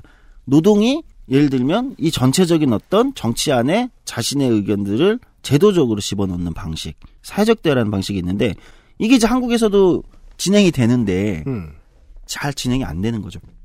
안 됩니다. 지난번 방송에서는 사회적 대화가 본격화되기 전에 했기 때문에 뭐 여러 가지 지점을 얘기했는데 그 이후에 뭐 사실은 굉장히 이 한국의 경제사회 노동위원회 사회적 대화에서 굉장히 큰 사건들이 꽤 있었어요. 뭐냐면 이 사회적 대화라는 모델을 만들면서 노동이 참여해라. 이거 대통령이 직접 문재인 대통령이 직접 하면서 민주노총에 참여. 그러니까 한국노총만 참여하면 노동의 절반밖에 참여 안 하는 거라. 네. 이제 굉장히 그런 의미가 떨어지니까. 뭐 재계는 다 참여했죠. 정경련이나 경총은. 그래서 노동이 참여해라 했는데 이제 민주노총이 참여를 결정하지 못하고. 대의원대회를 연이어 하다 결정하지 못하고 결국 불참을 하게 됩니다. 네. 사실은 불참을 결정한 것도 아니고 참여를 결정한 것도 아닌 결정 자체를 못 해버립니다. 아, 그래요? 네. 저는 불참을 했다고 알고 있었는데. 사회적 대화는 불참했지만 민주노총의 공식 의결에서는 참여할 거냐 불참할 거냐에서 결정을 그냥 아예 못한 겁니다. 그 저는 왠지 결사반대 같은 느낌으로 기억을 하고 있었어요.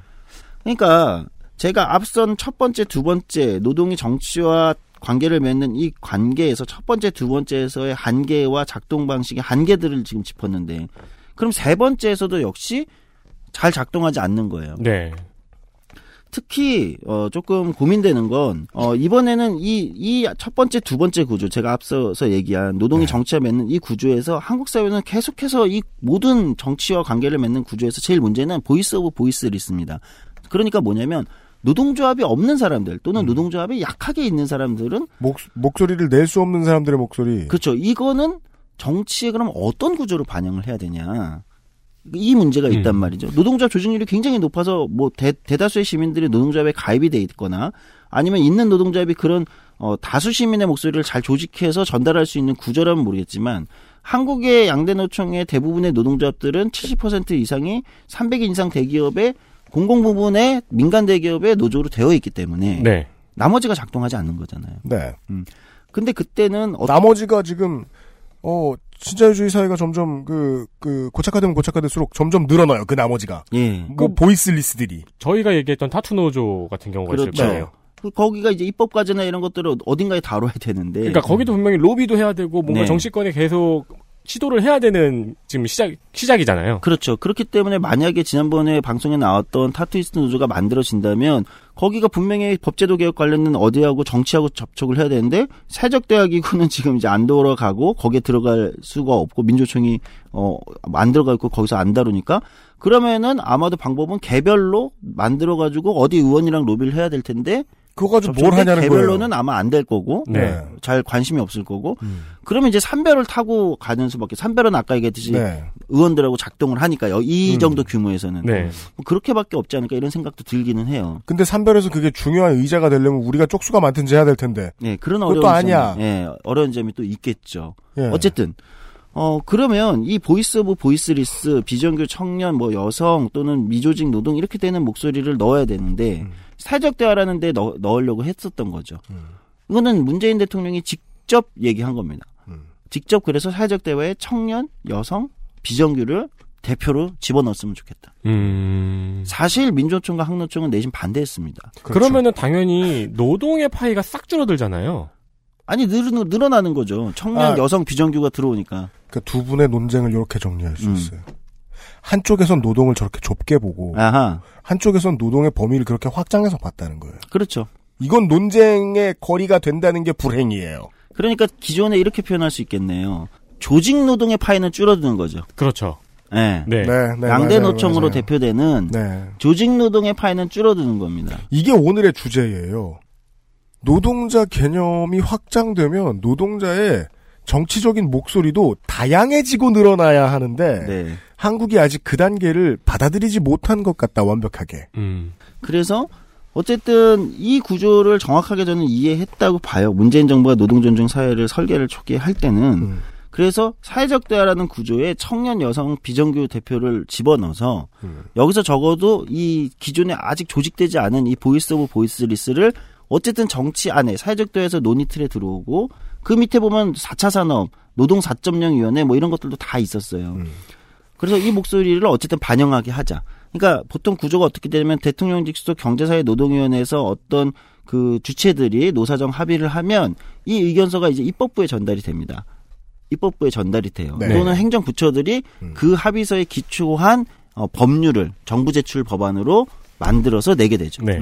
그걸 넘어서면 이 합의, 노사정 합의를 깨는 거니까. 네. 그러니까 정부처 행정부는 이 합의 틀을 지나치게 뛰어넘는 거를 만들지 못합니다. 그렇죠. 이 관련된 법안을. 정부 제출 법안이라는 게 있잖아요. 그러면 이제 그게 입법부로 넘어오잖아요. 그럼 이제 여당 같은 경우는 어떻게 되겠습니까?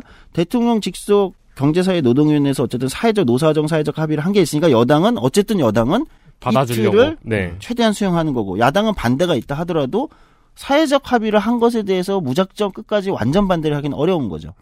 보통 이렇게 작동하는 건데 일반적으로 얘기를 하면 예를 들어 뭐 작년에 작년인가 카카오 카풀 관련해가지고 사회적 대회가 있었고 거기서 합의가 있었을 때 네. 거기서 자유한국당이 맘 놓고 무슨 그렇죠. 카카오 편을 들거나 그럴 수는 없었잖아요. 이해관계자들이 어쨌든 합의를 한 영역이니까. 네. 예. 그렇게 되는 건데 어쨌든 그래서 여기까지는 이 세 번째 틀이 그럼 한국에서 앞에 첫 번째, 두 번째 모델에서 부족한 거를 채울 수 있다. 이건 조직노동 입장에서도 의미가 있죠. 네. 조직노동 입장에서 사회적 대화에서 여기는 이제 전국가적 노동 아젠다를 다룰 수 있으니까 의미가 있다 이렇게 생각을 했던 거예요. 근데 이제 이게 뜻대로 안 된 거죠. 네. 그러니까 세 번째 시도는 지금까지 한국 사회에서는 사실은 노동이 정치와 관계하는 데서 적극적으로 해본 시도가 아닙니다. 근데 이제 IMF 직후에 노사정위원회가 한번 작동이 됐지만 사실 그때는 노동이 훨씬 수세적인 입장에서 진행된 거거든요. 네. 그렇죠. 아마 시사 아저씨가 뭐 IMF 얘기를 잠깐 했을 것 같은데 네. 그거는 뭐냐면 재벌들도 구조조정 당하고 있고 전 국민 경제 자체가 완전히 해체 구조조정하고 있는 상황에서 노동조합이 정부하고 뭘 양보할 거냐, 노동조합도 사측도 서로 뭘 양보하고 타협할 거냐. 예를 들면 이런 게 논의된 거라서 노동이 상당히 수세적으로 진행된 건 맞아요. 그러니까 IMF라는 상황에서는 카드가 없죠. 그 자리에서는 노동계를 불러놓고 분위기가 이러니까 양보 좀 해주세요. 네. 라는 대화였던 거잖아요. 그리고 실제 외국의 사회적 대화 당시에 이제 그 금융위기나 또는 뭐 80년대에 특별히 위기를 겪던 경제 위기를 겪던 나라들의 사회적 대화를 하는 경우가 있거든요. 그런 경우들은 대부분 사실 노동에게 양보를 요구합니다. 단기간에 양보를 네. 하고 딴 거를 주고받는 일종의 거래의 장입니다. 그러니까 사회적 대화는 거래의 장인데 거래의 장을 또 우리가 이것을 경제 위기가 일어날 땐 그런 경우가 있는데 일상적일 때 사회적 대화가 보통 많은 거래가 일어나는데 이걸 꼭 나쁘게 볼 이유도 없어요. 사실 노동이 무언가를 거래할 수 있는 구조 안에 들어간다는 건 역설적으로 얘기하면 그거는 파워가 있다는 거거든요. 거래하러 제발 나와주세요라는 건 당신이 강하다. 그렇죠. 우리도 당신이 갖고 있는 그 카드 필요해요. 그래서 진짜 그럼 패를 까보고 보자.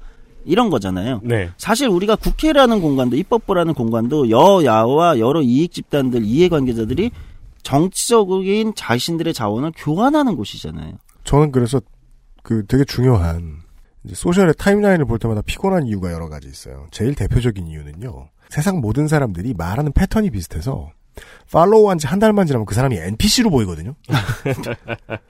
무슨 상황마다 이 사람은 이런 얘기를 하겠지 싶으면 당연히 그 얘기를 해요. 네. 소셜에 말 많이 하시는 여러분, 당신들은 주로 NPC의 역할을 하고 있습니다. 그 팔로워들의 구독계에서. 지가 신인 줄 아는데 아니에요. 그리고 또 하나는 한국의 정치와 시사에 관심이 많은 거의 대부분의 사람들이 합의와 거래의 엄중함. 이것의 무게가 무겁다는 것에 대해서 다 반발 심리를 가지고 있어요. 네, 그렇습니다. 합의는 내가 반발했을 때 더 이상 내 반발이 통하지 않는 어떤 절벽이라고 생각해요. 사실 아주 나쁘게 말하면 그건 민주시민이 아니에요. 너무 나쁘게 말했습니다. 합치면 정이 되는데. 이슈에서 거리가 먼 사람일수록 진짜 이슈에서 거리가 먼 사람일수록 원칙적인 입장을 취하게 되거든요. 진짜 문제의 당사자들한테 필요한 거는 합의와 거래와 교환이거든요. 네. 사실 노동조합의 활동이라는 것도 대부분 노동운동의 활동이라는 것도 교환하기 위한 거예요. 최대의 협상력을 키워서 파업권을 행사 직전까지 또는 네. 때로는 파업을 불사하면서 거래할 수 있는 근데 이 협상에서 최대한 유리한 자리에서 내가 거래할 수 있는 자원을 최대화시키기 위한 거죠. 결국은. 네. 이 슬픈 교환과 거래, 이 교환비를 보자고요. 정교화하겠습니다. 공공부문부터. 공공부문 정교화를 위해서 관료들과 공사의 경영진들과 공사에 있는 노조들과 다 만나요. 거래를 하재. 대체 거래가 얼마나 수월하게 잘 이루어졌는지 모르겠는데 비정규직을 요만큼 정교화하겠다. 오케이 받아. 대신에 그럼 총액 인건비를 안 늘릴게. 이런 말도 안 되는 거래가 일어났어요. 그 생각하는 건 이건 거죠. 이 거래를 받아들여라 보다도 거래를 누가 열심히 안 했나 본데라는 의심이 드는 거예요. 줄 수 있는 게 더 많이 있는데 내 카드를 들고 게임을 안 했나 봐. 그러면 그 총액 인건비를 받아서 생긴 결론은 뭡니까? 노노 갈등입니다. 네. 근데 그거 사실 가만히 앉아서 협상장에서 얘기하면 예측 가능하거든요. 그렇죠. 그래서 그런 생각이 드는 거예요. 협상을 더 해야 되는데 하다 말았나? 아니면은 기재위까지 끌고 왔어야 되는데 그걸 실패했나? 당연히 저는 윤세민 기자 쪽 얘기가 더 설득이 있는 게 그거는 뭐냐면 정치적 교환과 거래를 하는 이 구조에는 사실 공기업의 사측과 노만 있는 게 아니라 사실 정부가 있어요. 네. 공공부문이라는 건 정부의 어떤 각종 제도나 이런 것들이 있잖아요. 그럼 정의 역할이 있단 말이죠. 근데 이게 3자가 쉽게 얘기하면 3자가 교환해야 되는 건데 사실 사와 노만 교환한다고 하면 문제가 풀릴 리가 없죠. 네네. 그러니까 뭐 예를 들어 도공하고 이제 톨게이터 네. 노조가 협상 테이블에 앉았어요. 그렇죠. 그러면서 이제 그 톨게이터 노조가 이야기를 하는 거죠. 기재위 불러와라. 아니면 얘기해라. 니네 우리 정교화시키려면 총액 인건비 늘려야 되잖아. 그거 다 알잖아. 모르는 거 아니잖아. 불러와. 근데 도공이 총액 인건비가 마지막 핑계였기 때문에 그걸 계속 방어하는 거죠. 네. 뭐 그렇게 대화가 끝나버릴 수도 있는 거잖아요. 네. 가능성 높아요. 그러니까 이게 지금 3자 교환 자리여야 되는데 자꾸 되게 저는 이건 정부 쪽이 문제라고 생각해요. 사실 사회적 대화 지금 이제 다시 대통령 직속 경제사회노동위원회로 돌아오면 얘기가 똑같습니다. 이게 3자 정치적 교환의 자리인데 정부가 정치적 교환할 수 있는 카드를 제가 볼 때는 이걸 정치적 교환의 자리로 생각하지 않는 거예요. 뭐냐면 일종의 약간의 제가 이제 조금 더 시니컬하게 얘기하면 정부는 이게 구체적인 정치적 교환의 자리로 생각하기보다는 또는 정적 교환을 할 때 저쪽한테 매력적인 카드가 있어야 되는 거 아닙니까? 네. 저쪽이 받으려면. 네. 그렇죠. 근데 전혀 매력적인 카드를 안 갖고 있으면서도 자 들어오면 잘해줄게. 일단 앉아. 판에 앉아. 사실 이렇게 될 수는 없어요. 이거는 성립되지가 않잖아요.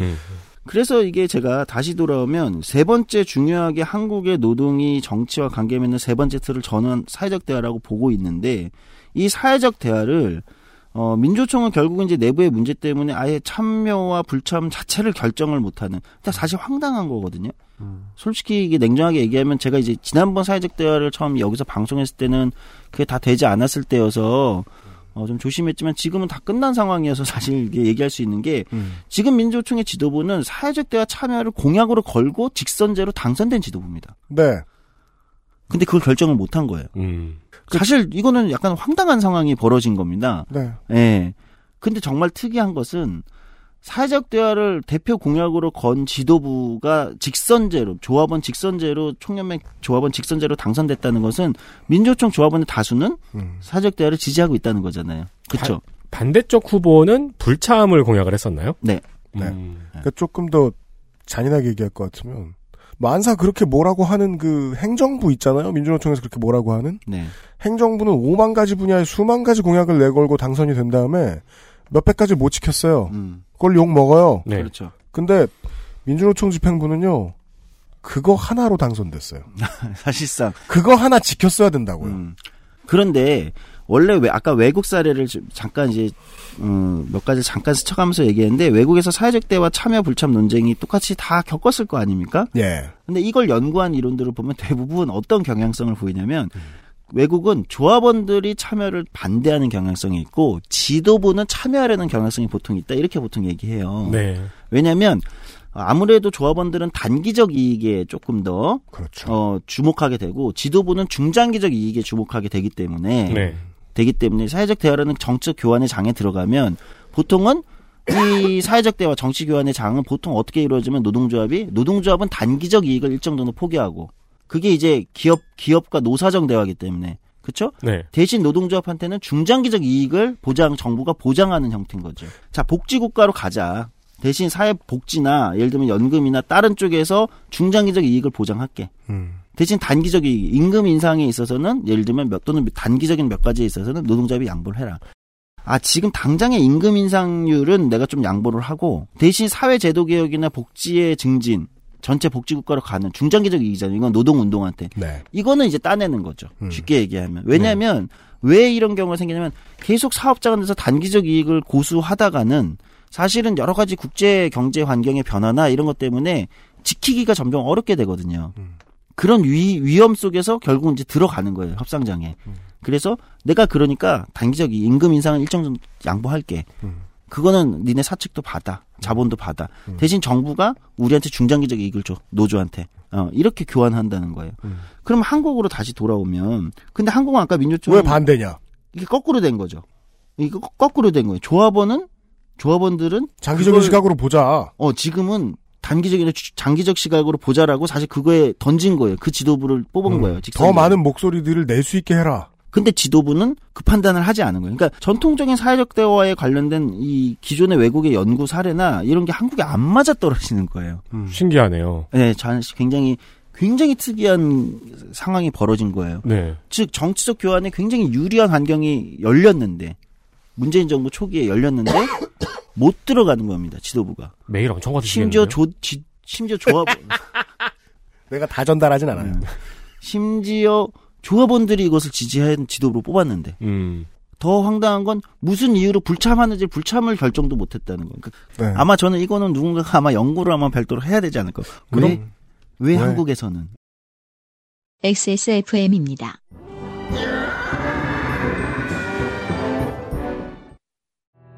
예! 18 어른 캠페인에 기부해 주세요. 아름다운 재단. 안 괜찮으시죠? 관절 건강에 도움을 줄 수도 있는 무릎핀이라면 도움을 드릴 수 있어요. 관절 건강엔 무릎핀이니까요. 사실 문재인 정부는 대통령이 직접 청년 여성 비정규를 사회적 대화라는 틀에 넣어서 현재 한국에서 어쨌든 노동이 자기 목소리를 정치나 어떤 사회제도 안에 집어넣을 수 있는 이 아까 모델이 앞에 첫 번째, 두 번째가 다 약한 문제가 있잖아요. 네. 이 문제를 하려고 했다고 생각해요. 사실은. 네. 굉장히 적극적으로.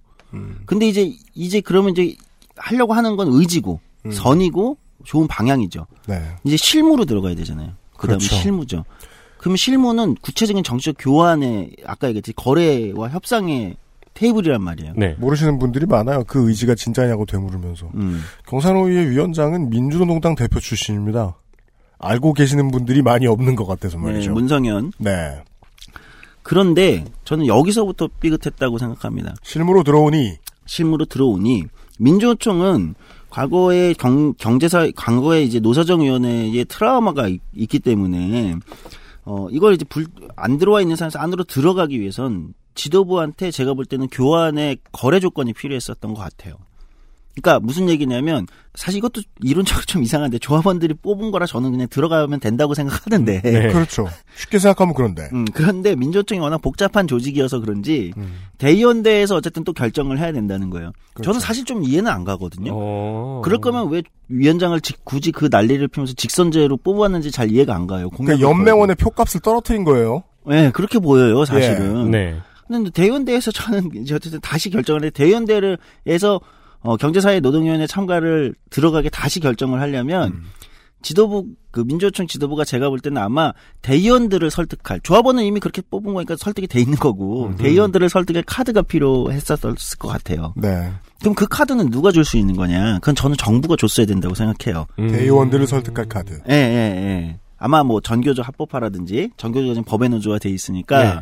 전교조 법의 노조화를 푼다든지 뭐 예를 들면 이런 거 통큰 카드 이런 게 있어야 쉽게 얘기하면은 지도부가 대의원들을 설득하고 들어갈 수 있지 않았을까 이렇게 생각. 근데 네. 제가 볼 때 정부에서는 너무 제가 볼 때는 제 생각에 이걸 너무 단편적으로 생각했던 것 같아요. 그러니까 아니 조합원들이 그걸 뽑았으니까. 근데 민주노총이 생각보다 내부가 굉장히 복잡한 조직입니다. 그렇겠죠. 그만한 네. 사람이 모였는데. 아니 그래서 이런 구조가 작동했다는. 그러니까 제가 말씀드리는 건 사실 저는 민주노총이 당시 사회적 대화라는 구조에서 뭐 다 책임 있다 이렇게 생각하지 않아요. 물론 이해 안 가는 점은 있다 솔직히. 그런데 저는 정부도 이거는 굉장히 드라이하게 건조하게 교환했어야 되는 거다. 그럼 민주노총의 지도부가 대의원들을 설득할 카드를 줬어야 되는데 그 카드가 과연 매력적인 카드가 있었는가. 근데 정부는 예를 들어 전교조 합법노조화라든가 이런 큰 것들을 모아서 ILO 비준으로 딱 냈잖아요. 저는 그것도 잘못된 선택이었다고 보는 거예요. 그러니까 저는 당시 정부에서 진짜 매력적인 카드. 그러니까 정부 입장에서는 별로 매력적이게 안 느낄 수 있지만 노동계 입장에서 매력적인 카드들이 있어요. 예, 다 공개할 수는 없지만 저는 대표적으로 그게 이제 민주노총 입장에서는 전교조였을 거다라고 생각하는데 네. 다른 뭐 공개할 수 없는 다른 카드도 있긴 네네네. 하지만 타임오프 같은 말해버렸네. 어쨌든 그러니까 그런 게 교환됐어야 되는 거예요. 네. 근데 이제 정부가 저는 교환 카드 마련에 소홀했다. 네. 물론 정부 입장에서도 할 말은 있겠죠. 약속했잖아. 야, 니네 그거 공약 걸고 당선된 지도부가 못 들어온다는 게 말이 돼? 예를 들면, 아니 그럼 할 말이 있겠죠. 그럼 그건 저도 할 말이 있다고 생각해요. 그것도 충분히 일리가 있다고는 생각해요. 네. 그러나 다 각자 처한 위치가 있지 않겠습니까? 어쨌든 다시 돌아오면 대통령이 청년 여성 비정규까지 집어넣으면서 이 사회적 대화판을 만들었는데 사실 안 된 거예요. 네. 그리고 그 다음에 어떤 사태가 벌어지냐면 국회에서 52시간제 상한제 입법이 되잖아요. 국회에서 입법이 된단 말입니다. 근데 이제 일자리 상황이 안 좋고 최저임금이 뭐 너무 많이 올랐다 뭐 이러면서 또 이제 재개가 막 하면서 상황이 안 좋아지니까 정부가 예를 들면 52시간 상한제에 탄력근로제 6개월간 탄력적으로 하는 이거를 이 경제사회노동위원회에서 합의해와라 사회적 합의를 해와라고 던집니다. 그러니까 폭탄을 던진 거예요 사실은. 네. 민주노총은 안 들어와 있는데 그러니까 민주노총은 더 들어가기가 어려워졌죠. 아니 이게 국회에서 그 민주노총과 한국노총까지 해가지고 엄청나게 싸워서 합의된 거를 다시 노동계의 불리한 입장으로 수정하는 걸 다시 여기서 합의해와라 이렇게 던지니까 네. 사실 얼마나 사실 곤란해지겠어요. 근데 어쨌든 이 과정을 겪으면서 사실은 나중에는 뭐 제가 이제 사회적 대화를 다 설명할 이유는 없는데 청년 여성 비정규가 이제 결국은 퇴장하게 되죠. 그래서 지금은 1기 청년 여성 비정규 대표로 있던 사람들이 다 퇴장하고 2기가 다시 시작됐어요. 9월 달에. 그러나 지금 대한민국에서 사회적 대화가 경제사회노동위원회가 제대로 아까 저희가 처음에 얘기했듯이 노동이 전체 노동이 지금까지 대표되지 않던 보이스 오브 보이스리스 같은 목소리까지 반영돼서 여기서 이게 진행될 거라고 보는 사람은 없습니다. 네. 이거 실패했구나. 아쉽게 후퇴를 한 거네요. 예, 실패했구나. 여러 우여곡절이 중간에 많았어요. 많았고 그 책임 소재는 다에게 있다고 생각해요. 그런데 어쨌든 세 번째 모델도 실패했다. 결국은. 결국은. 그런데 제가 아까 정치적 교환과 거래 얘기를 계속한 이유는 저는 한국에서 첫 번째 모델과 두 번째 모델. 첫 번째 정당을 노동자들이 노동운동의 정당을 만들거나 자기들의 국회의원을 만들어서 네. 국회 대표 이건 그냥 노동운동이 열심히 하시면 되는 거예요. 맞아요. 두 번째 로비. 산별 노조들이나 큰 규모 노조들이 기업별이든 뭐든 로비 하시면 되는 거예요. 열심히 하시고 저는 공개적으로 하면 더 좋겠다. 네. 예, 당당하게 그래야 본인들의 협상력도 커진다. 그런데 세 번째가 제가 왜 계속 말씀을 드리냐면 사회적 대화라는 것이 한국의 노동조합은 큰 아까 얘기했듯이 300인 이상 대기업 공공 부분을 중심으로 조직돼 있기 때문에 네. 노동조합이 필요한데 가입하지 못한 사람들 또는 청년 여성 비정규 미조직 노동 같은 경우는 그 사람들도 자신의 정치를 통해서 자신들의 이야기를 반영할 수 있는 노동권의 문제를 반영할 수 있는 구조가 필요하기 때문인 겁니다. 네. 1911년이래 2011년도 초였나 제가 청년유니언 하고 있을 때인데 저희 조합원 젊은 조합원 한 명이 물었어요. 우리의 비전은 뭐예요? 10년 후에? 이렇게 저한테 물은 적이 있습니다. 청년유니언 저희 조합원이 그 당시 한 200명 정도 될 텐데 제가 그때 그랬어요. 우리의 비전은 5년 후에 우리 청년유니언 위원장이 최저임금위원회에 들어가는 거고 10년 후에 사회적 대화 노사정위원회 위원으로 들어가는 거야. 와, 어쩜 그렇게 명확한 대답을 하시나요? 예, 저는 이제 그때 그렇게 생각을 했어요. 5년 안 돼서 최저임금위원회 들어가더라고요. 근데 10년이 조금 안 돼서 경제사회노동위원회 이번 지난 1기 대표가 청년유니언 위원장에 들어갔었거든요. 네. 여성은 여성노조위원장, 비정규는 이제 비정규센터 소장 이렇게 들어갔었습니다. 아닌 것 같은 목소리로 자화자찬을.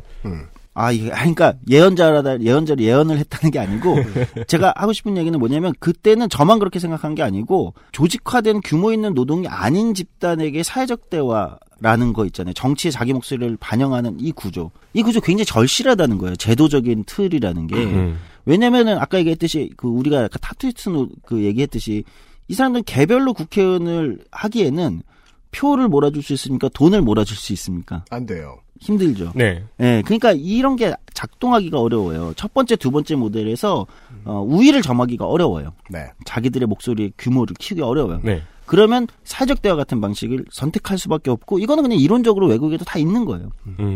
그런 면에서는 사실 굉장히 아쉬운 거죠. 세 번째가 작동 안 하는 게 어떤 사람들에게 이번에 굉장히 아쉬운 평가가 있고 그럼 마지막으로 최종적으로 그래서 정리를 하면 어떤 거를 우리가 고민할 수밖에 없냐면 저는 오히려 이런 측면은 정부나 또는 노동운동이 한번 고민을 해봐야 된다. 뭐냐면 그러면 이 세 번째 모델, 첫 번째, 두 번째는 그냥 열심히 하면 된다고 제가 말씀드렸잖아요. 세 번째 모델이 계속 이제 그냥 이렇게 안 되게 둘 거냐. 패배적으로 평가하고 둘 거냐. 그럴 수는 없다는 거예요. 왜냐면 절실한 사람들이 있으니까. 네. 저는 그래서 개념을 좀 확 바꿔보자. 한국에 또 하나의 편견이 있는 게 뭐냐면 저는 선입견이라고 생각합니다. 대통령 직속으로 있으면 힘이 세다고 생각하는 경향성이 있어요. 근데 전혀 그렇지 않습니다. 대통령 직속 무슨 기구 이런 게 사실 힘이 있는 조직이 아니에요. 저 얼마 전에 그거 봤어요. 새마을운동 할 때 박정희가 직접 하사한 새마을운동 전용 코티나 승용차. 무슨 승용차? 승용차를 대통령이 새마을운동 잘하라고 하사한 거. 우리가 옛날에 했던 많은 얘기들이 오늘 지금 기억하시면 참 좋은데요. 그 대통령 신화에 바탕하고 있는 어떤 장승배기 같은 조직들이 있어요. 네. 왜냐하면 한국에선 대통령이 제일 세거든. 기침 한번 하면 날던 새가 떨어져 죽거든. 그 시절의 믿음을 가지고 만들어 놓은 것들이 있어요. 물론 정치에서 미신은 되게 중요하거든요. 그 미신을 많은 사람들이 믿으면 정치도 거기에 조금씩 따라가 줘야 돼요. 그러니까 공화정인데 국교도 있고 그런 거 아니야. 제가 너무 종교를 까내리나요? 어느 정도는 따라가 줘야 되는데 미신의 문제는 실제적인 힘이 그곳에 없을 경우들이 많다는 거예요. 저는 경제사회노동위원회 즉 사회적 대화기구를 대통령 직속으로 놓은 것도 사실은 대통령이 힘이 있으니까 라는 예를 들면 이 신화에 기대고 있다고 생각해요. 그래서 저는 왜 그러냐면 대통령은 사실 아까 제가 정부 입장에서 교환 조건을 많이 못 내건 거 아니냐, 매력적인 카드를 이렇게 했는데 사실 내걸 수 있는 교환 조건이 별로 없어요, 행정부가. 왜냐하면 그 교환 조건들은 대부분 입법부를 통해서 내야 되는 거거든요. 네. 입법적 문제가 제일 교환 조건이 많아요. 교환의 카드들이 많은 거예요. 국회는 모든 순간과 매초 매순간이 거래와 타협과 교환의 순간이잖아요. 모든 법적 카드들이. 그렇죠. 네. 그리고 공개되지 않는 교환도 많잖아요. 국회는 원래 그러라고 있는 곳입니다. 그렇죠. 네. 그러면서 서로 비공개 합의도 하고 공개 합의도 하고 거래하고 교환하면서 각 정치 세력들이 전체 공익을 증진시켜 나가는 게 국회지 않습니까? 그래서 저는 한국에서의 사회적 대화는 대통령제의 미신하고도 연결이 돼 있다. 국회로 그래서 옮기는 게 맞지 않겠는가, 이런 생각을 합니다. 네. 이유는 하나입니다. 노동자들 입장에서도 그렇고 정부 입장에서도 그렇고 여와 야의 입장에서도 그렇고 국회가 서로가 교환할 수 있는 카드가 훨씬 많다는 거예요. 그런데 이런 논의가 아예 없었던 게 아닙니다. 근데 그거를 약간 거절하는 거, 거부했던 거에는 뭐가 있는 거냐면 한국에서는 반정치주의가 있어요. 노동운동에. 뭐냐, 국회는 정쟁의 장소 아니냐. 우리가 얘기해봤자 저기는 그걸 카드로 싸우기만 할 거다. 우리 논의는 제대로 진전 안 되고 여야가 정쟁만 할 것이다. 네. 근데 가만히 생각해 보십시오. 대통령 직속 무슨 기구라는 데서 진행되는 일들보다 국회에 그 난리굿을 피우면서 여야가 막 싸우는 어딘가에서 진행되는 것이 어쨌든 결과를 냅니다. 대표적인 거 제가 해볼까요? 지금 아직 제가 방송하는 데서는 아직 합의는 되지 않았지만 선거법 같은 거 어떻습니까? 네. 사활을 건 거지 않습니까? 정치에. 거의. 다들 밖에 들어 눕고 욕을 하고 난리를 치면서. 어쨌든 네. 가요. 진행이 돼요. 그리고 아까 말씀하신 바에 따르면은 사회적 대화에서 나온 결론도 네. 어쨌든 정부에서 입법부로 넘긴 다음에 입법부에서 하는 거잖아요. 그렇죠. 그러니까 프로세스 하나를 건너뛸 수 있는 거잖아요. 차라리. 그리고 그 국회의 사회적 대화를 옮기게 되면 노동은 당연히 들어가야 되고 대표성을 가지고, 그러면 저는 여야의 뭐 원내대표가 돼도 좋고 정책위 네. 의장님도 좋습니다. 들어와야 된다고 생각합니다. 여야 원내대표 그리고 그렇죠. 상임위원장. 예. 그래서 우리 노동자들이나 전체 시민의 노동권에 관련된 주요한 그 것들은 일단 국회에 상설된 이 사회적 대화 기구에서 일단 먼저 1차 사회적 합의를 하고 협의 네. 또는 합의를 하고 그 의견들이 같이 여야도 들어와서 합의한 내용들이 각 상임위로 넘어가야 된다고 생각합니다. 그럼 이 구조를 가만히 생각해보면 노동이 훨씬 더 다양한 노동이 훨씬 더 자기 목소리를 입법부에 다른 방식, 앞에 첫 번째, 두 번째 정당도 있겠지만 또는 로비도 있겠지만 더 공식적으로 반영할 수 있는 방법이라고 생각해요.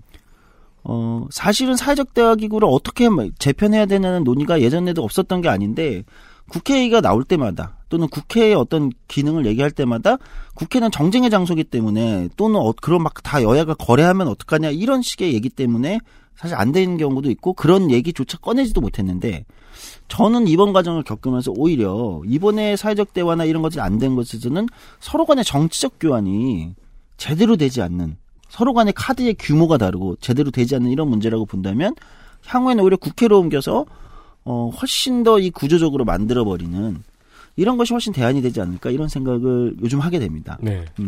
제일 처음에 이제 마지막 마무리로 돌아오면 네. 저는 노동이 자기의 여러 가지 이해관계를 정치와 긴밀하게 맺을 수밖에 없는데 첫 번째, 두 번째 모델은 좀 열심히 가면 되고 잘하면 된다. 근데 지금 진짜 미조직 노동이나 힘이 약한 노동들은 자기 것을, 자기 목소리를 구조적으로 반영할 수 있는 이 새로운 구조를 아주 잘 디자인하지 않으면 계속해서 이 목소리가 정치에 반영되는 데는 비용이 너무 많이 든다는 거예요. 어마어마한 이슈 파이팅을 통해 미디어의 압도적 주목을 받지 않는 한 네. 굉장히 어려워지거든요. 근데 모든 미디어의 미디어도 자원이기 때문에 이걸 여기에만 집중할 수는 없어요. 그 자원이야말로 안 좋은 경기장의 상황을 보여주고 있죠. 한국에서는 한쪽에 너무 많이 몰려 있으니까요. 그렇죠. 네. 자, 그래서 오늘은 그런 얘기들을 좀 해보려고 했습니다. 알겠습니다. 도박 얘기에서 말인데요. 모든 협상은요, 가만 보면은 진짜 테이블과 가짜 테이블이 있습니다. 실제로 합의가 끝나서 막 합의 관련된 합의서 읽고 막 이런 때 있잖아요. 네. 그 테이블은 가짜죠. 그렇죠. 네. 뒤쪽에 진짜 테이블에서 얘기를 다 끝냈습니다. 그렇죠. 네. 실제로 기자들이 이렇게 찍고 있는 그 테이블에서는 서로 덕담만 하고 끝나잖아요. 네.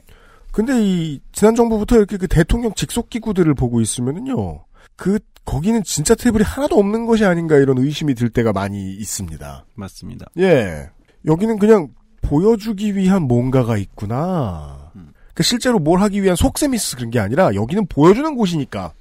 사람들이 여기 권력이 있다는 미신을 믿고 있으니까. 그렇죠. 보여줘야지 하고 여기 갖다 놓은 것은 아닌가. 대통령 직속이라는 말은 대통령의 의지를 보여주려고 했다라는 메시지로 끝나버리는 게 아닌가. 진짜 대통령의 의지라기보다는. 근데 그걸 대통령도 모르고 의회도 모를 수도 있어요. 네. 네. 근데 진짜 테이블로 왔다. 아, 생물처럼 살아있는 정치의 장으로 들어왔다. 그럼 저는 그런 말이 제일 마음에 안 드는 거예요. 정쟁의 장소라 여긴 안 된다. 무슨 소리야. 원하는 걸 얻기 위해 정쟁을 안 해?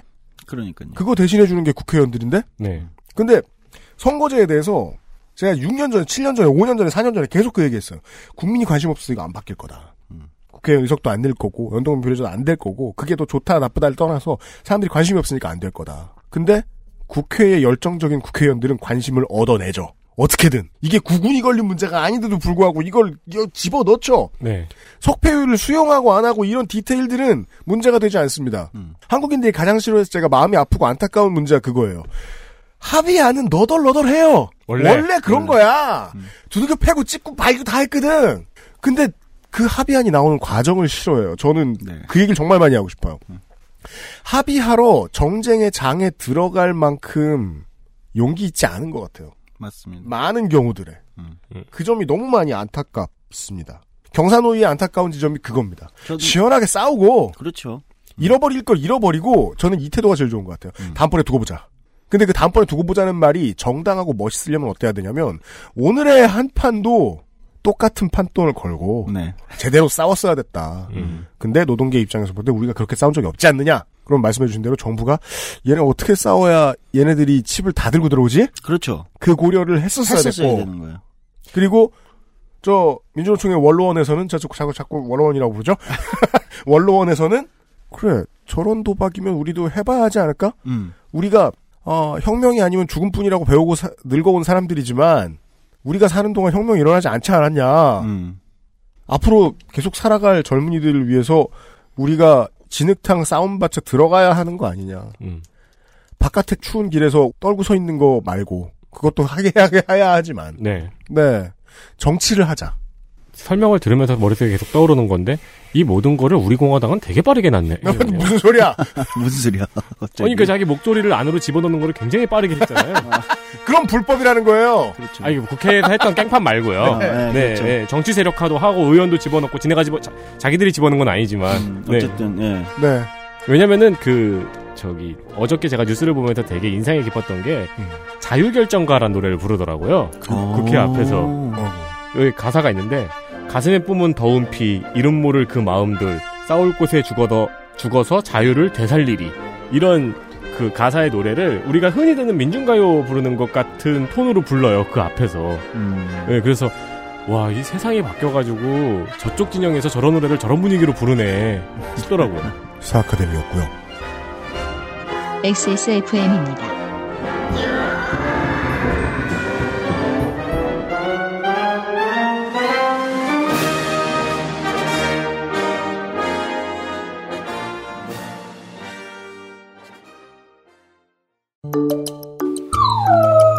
살짝 아쉬워할 때도 목 놓아 울 때도 가족이지만 모든 말을 이해하진 못하니까 좋은 것만 골라서 트루패밀리 가장 수준 높은 반려동물 간식 트루패밀리 사랑하는 가족에게 트루패밀리를 주세요. 아스트랄 뉴스 기록실 뉴스 아카이브 2019년 12월 세 번째 주의 뉴스 아카이브입니다. 네, 안녕하십니까. 가끔씩 등장하는 날짜 안 맞는 뉴스 아카이브입니다. 근데 이때는 이 얘기를 하는 게 맞을 것 같아요. 네, 2013년 10월 심상정 의원이 2012년 S그룹 노사 전략 문건을 공개합니다. S그룹. 손경 아니죠? 네. 네. 뭐 많긴 해요. 세한그룹, 우리 미나 씨하고 많이 얘기했던 그런 네. 옛날 그룹이 아닙니다. S로 시작하는 그룹은 찾다 보면은 많겠죠? 네. 네, WS501도 있고. 복수노조가 허용이 됐죠. 2009년쯤에. 네. 네. 그러자 노조가 생기려고 하면은 조기에 와해시키라는 전략, 그리고 노조원들을 미행했던 사건 등이 있었습니다. 이게 이제 복수노조가 허용되면서 중견 및 대기업들은 두 가지 전략을 구사합니다. 최초의 회사 말을 잘 듣는 노조를 선제적으로 만들어 놓고 거기에 신입사원들이 강제로 가입하게 하는 방식. 네. 이걸 통해서 한국노총이 새를 많이 키웠죠. 창조 컨설팅의 저작권이기도 하죠. 그런가 하면 이 S그룹 형태의 스타일도 있습니다. 어용노조? 어용인데 뭔 노조야? 아무튼 노조는 안 돼. 완고한 방식이죠. 그렇죠. 청취자 여러분들도 오랫동안 이렇게 보시고 들은 바 있으실 겁니다. 네. 그 뭐 친구들끼리 이렇게 부대찌개 집에서 술 마시다가 야, 그 얘기 들었어? 삼성이 노조를 와해시키려고 한대. 네. 라고 그렇죠. 하면은 친구는 아, 너는 그 얘기 들었어? 세상에 인터넷이란 게 있대. 그렇죠. 그러겠죠. 네. 얘는 지금 내 친구의 영혼을 잡아먹은 내 친구가 아닌 사람이구나. 그렇죠. 그러고 생각을 하겠죠. 네. 네. 아니면 얘가 무슨 노조부터 시작되는 신박한 다단계를 물고 왔거나. 그래서 우리가 노조를 만들어서 옥장판을 팔 건데 말이야. 이런 말을 하지 않을까. 문서에는 삼성미래전략실과 삼성인력개발원, 삼성경제연구소 등 삼성그룹의 높은 곳까지 노조 파괴 공작에 관련이 있는 정황이 있었지만 S그룹이 삼성이었군요. 2015년 검찰은 문건의 작성 주체와 출처를 확인할 수 없다는 이유로 높은 분들은 빼고 삼성 에버랜드 임원들만 몇몇 기소했습니다. 그렇습니다. 그 당시 내용에는 검찰 수사의 변 중에는 이런 게 있었어요. 전결이 되어 있다는 표시가 없다. 그러니까 그게 비밀 문건이지. 네. 뭐 그런 식이었습니다. 작년 2월에 삼성전자의 다스 소송비 대납 의혹을 수사하려고 수원에 있는 삼성전자 본사에 갔습니다. 여기서는 엄행부가 파괴왕 역할을 했어요. 네. 네. 직원들이 입구에서 막 시간을 끌었어요. 네. 줘야 될 문서 안 주고 막 이러면서 배치도 안 주고 이러면서. 그렇습니다. 수사관들이 사무실에 들어갔을 때는 아무것도 없던 거죠. 없었죠. 그러나 두둥 켜져 있던 컴퓨터, 심지어 켜져 있던 사내 메신저. 그렇습니다. 바보들. 사내 메신저에 남아있는 증거인멸 지시. 이게요, 100개를 지워야 할 때 99개 이렇게 꾸준히 지우죠? 그리고 이제 집에 갈 때 보면 꼭 메신저 켜놓습니다. 맞습니다. 네. 그렇더라고요. 네. 그리고 그 메신저의 증거인멸 지시에, 그래서 하드디스크는 어딨니? 제 차에 있습니다. 그렇습니다. 네. 결국 제 차라고 말한 직원한테 차가 어딨냐고 추궁해가지고 하드디스크가 털렸습니다. 그렇죠. 네. 아니, 검찰 아니라 누구라도 할 수 있습니다. 키 줘봐요. 그리고 한 반경 3구에 돌아다니면서 계속 잠금 버튼 2번 누르고 다니면 되죠. 아, 그렇군요. 네. 아, 저는 그 생각을 했거든요. 이 차를 어디서. 차를 못 찾을 방법은 없어요. 그렇군요. 네. 그거 조금 안 되면 머리에 대고 누르면 좀 멀리까지 수신된다 그러잖아요. 높이 누르면 돼요. 네. 검찰이 막 삑삑삑삑 하면서. 그러니까요. 이 하드디스크 안에서 노사전략 문건들이 우수수 쏟아졌다는 내용도 전해드린 바 있습니다. 네. 이 경위가 왠지 좀 자세합니다. 왜 이렇게 자세하냐면은 삼성이 검찰의 증거 수집이 위법했으니 증거를 채택할 수 없다고 주장을 했어요. 그렇죠. 그러니까 검찰에서 작년 12월에 입수 경위를 그대로 공개했습니다.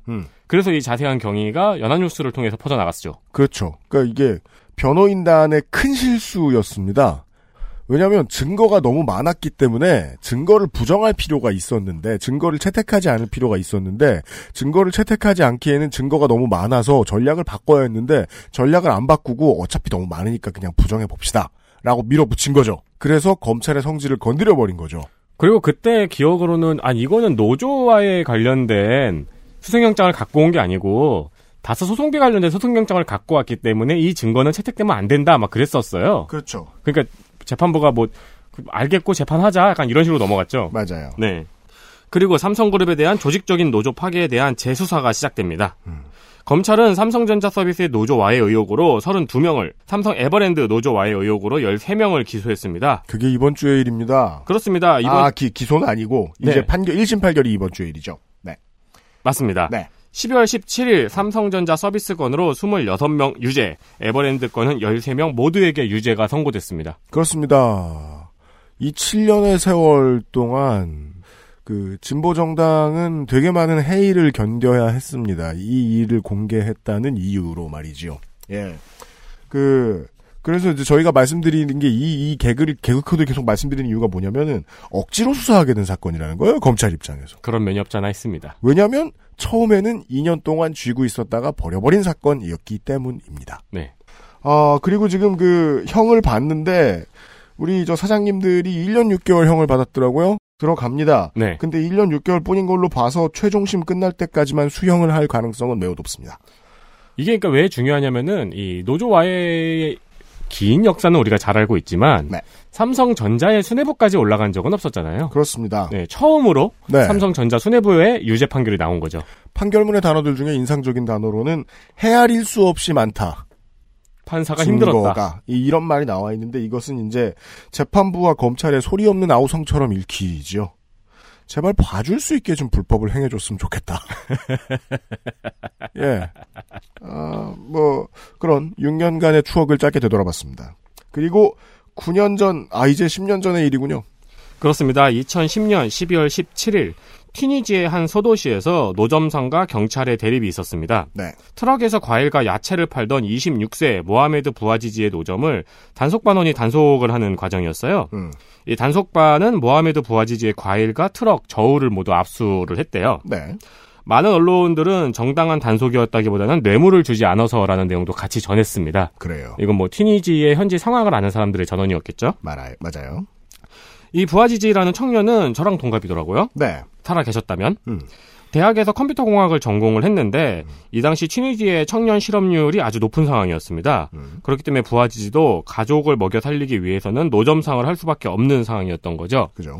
물품들을 빼앗겼으니까 이거를 받아야 또 생계를 이어갈 수 있기 때문에 네. 빼앗긴 압수 물품을 돌려달라고 시청 당국에 민원을 제기했는데 이조차도 무시를 당하자 네. 청사 앞에서 온몸에 휘발유를 붓고 분신을 시도했습니다. 네, 이 모든 일련의 온 아랍권을 뒤덮었던 사건들의 시초는 특이하게도 특수고용 노동자의 노동운동의 일환에서 비롯됩니다. 맞습니다. 네, 네. 그 아침마다 후불로 과일을 사오는 직업이었다고 하죠. 노점상은 보통 그런 방식을 많이 씁니다. 네. 이게 좀 대상이 돼야 이제 그 도매 루트를 뚫을 수 있기 때문에. 네. 네. 이게 제가 알기로는 지하철에서 물건 파시는 분들도 흔히 보는 네. 한국에서 흔히도 볼 수 있는 방식. 그러니까 사실 그분들도 돈을 뺏기고 있는 상황인 거죠. 맞아요. 네. 이 분신 소식이 퍼지면서 튀니지의 서도시인 시드부지드의 시위가 발생합니다. 시디부지드. 이 시위가 아랍의 봄이 되었습니다. 결국은요. 튀니지의 경우는 굉장히 빨랐어요. 이게 12월 17일에 있었던 사건으로부터 시작이었잖아요. 그렇죠. 근데 한 달 만에 한 달도 안 돼서 이 시위가 전국적으로 퍼졌고 한 달도 안 되는 기간에 배난리를 쫓아냈습니다. 맞습니다. 그리고 이집트, 예멘, 리비아 등지에서 독재자를 축출하고 2011년 타임지는 올해의 인물로 시위자들을 선정합니다. 그렇죠. 그리고 이후의 이야기는 손이상 선생이 자세히 전해드린 바 있습니다. 네. 아랍의 겨울이라고 불리고 있더라고요. 맞아요. 돈 좋아하는 독재자 쫓아내니까 이슬람 원리주의자가 들어오기도 하고 똑같은 군부 정권이 들어오기도 했습니다. 맞아요. 근데 또 최근의 업데이트를 찾아보면은 작년부터 다시 반정부 시위가 나타나기 시작을 했고 네. 올해 알제리, 수단, 레바논, 이라크에서는 국가 원수가 또 사퇴했다고 하더라고요. 요즘 얘기가 재미있는 게 많아서 언제 저 덕질인이든 누구든 불러가지고 아랍의 봄에 업데이트를 할 필요가 좀 있을 것 같은데 네.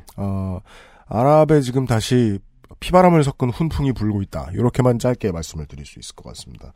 몇 개 국가들을 예로 들면 레바논으로 말할 것 같으면은 아랍의 봄 이후에 들어왔던 그 하리리 정권은 사실은 그냥 보통 똑같은 정권이었거든요.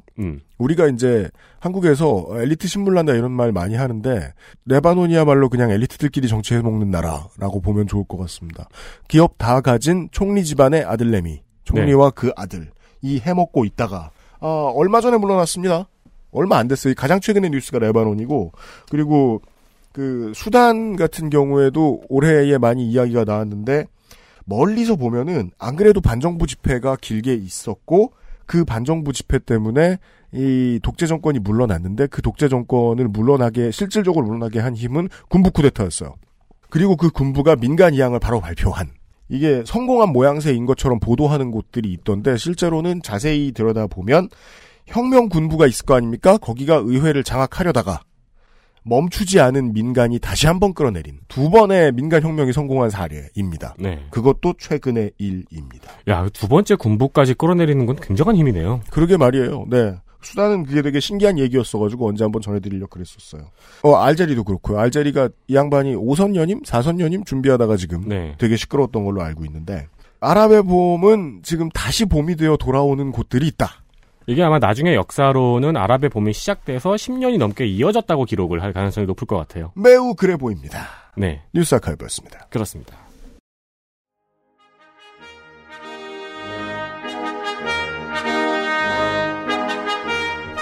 저 오늘 재미있는 결론이 떠올랐어요. 아까 윤세민이 그 얘기 해줬던 것 때문에.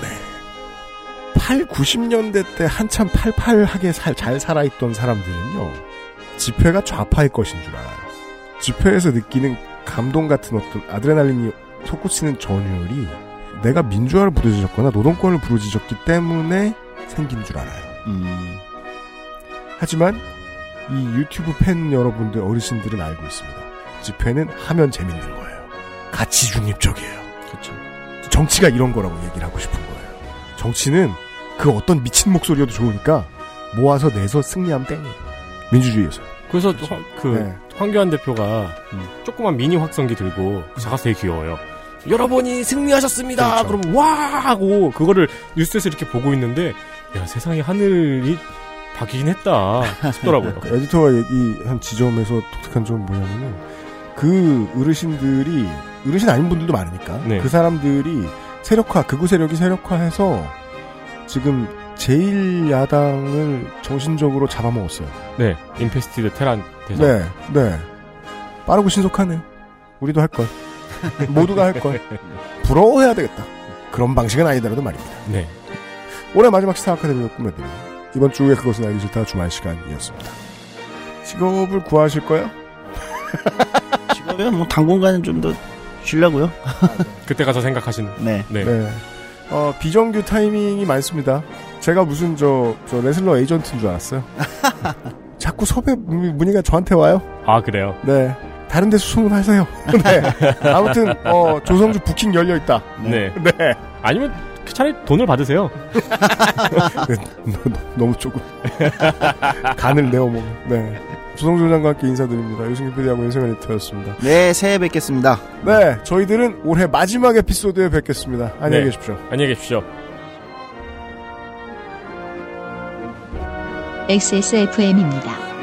IDWK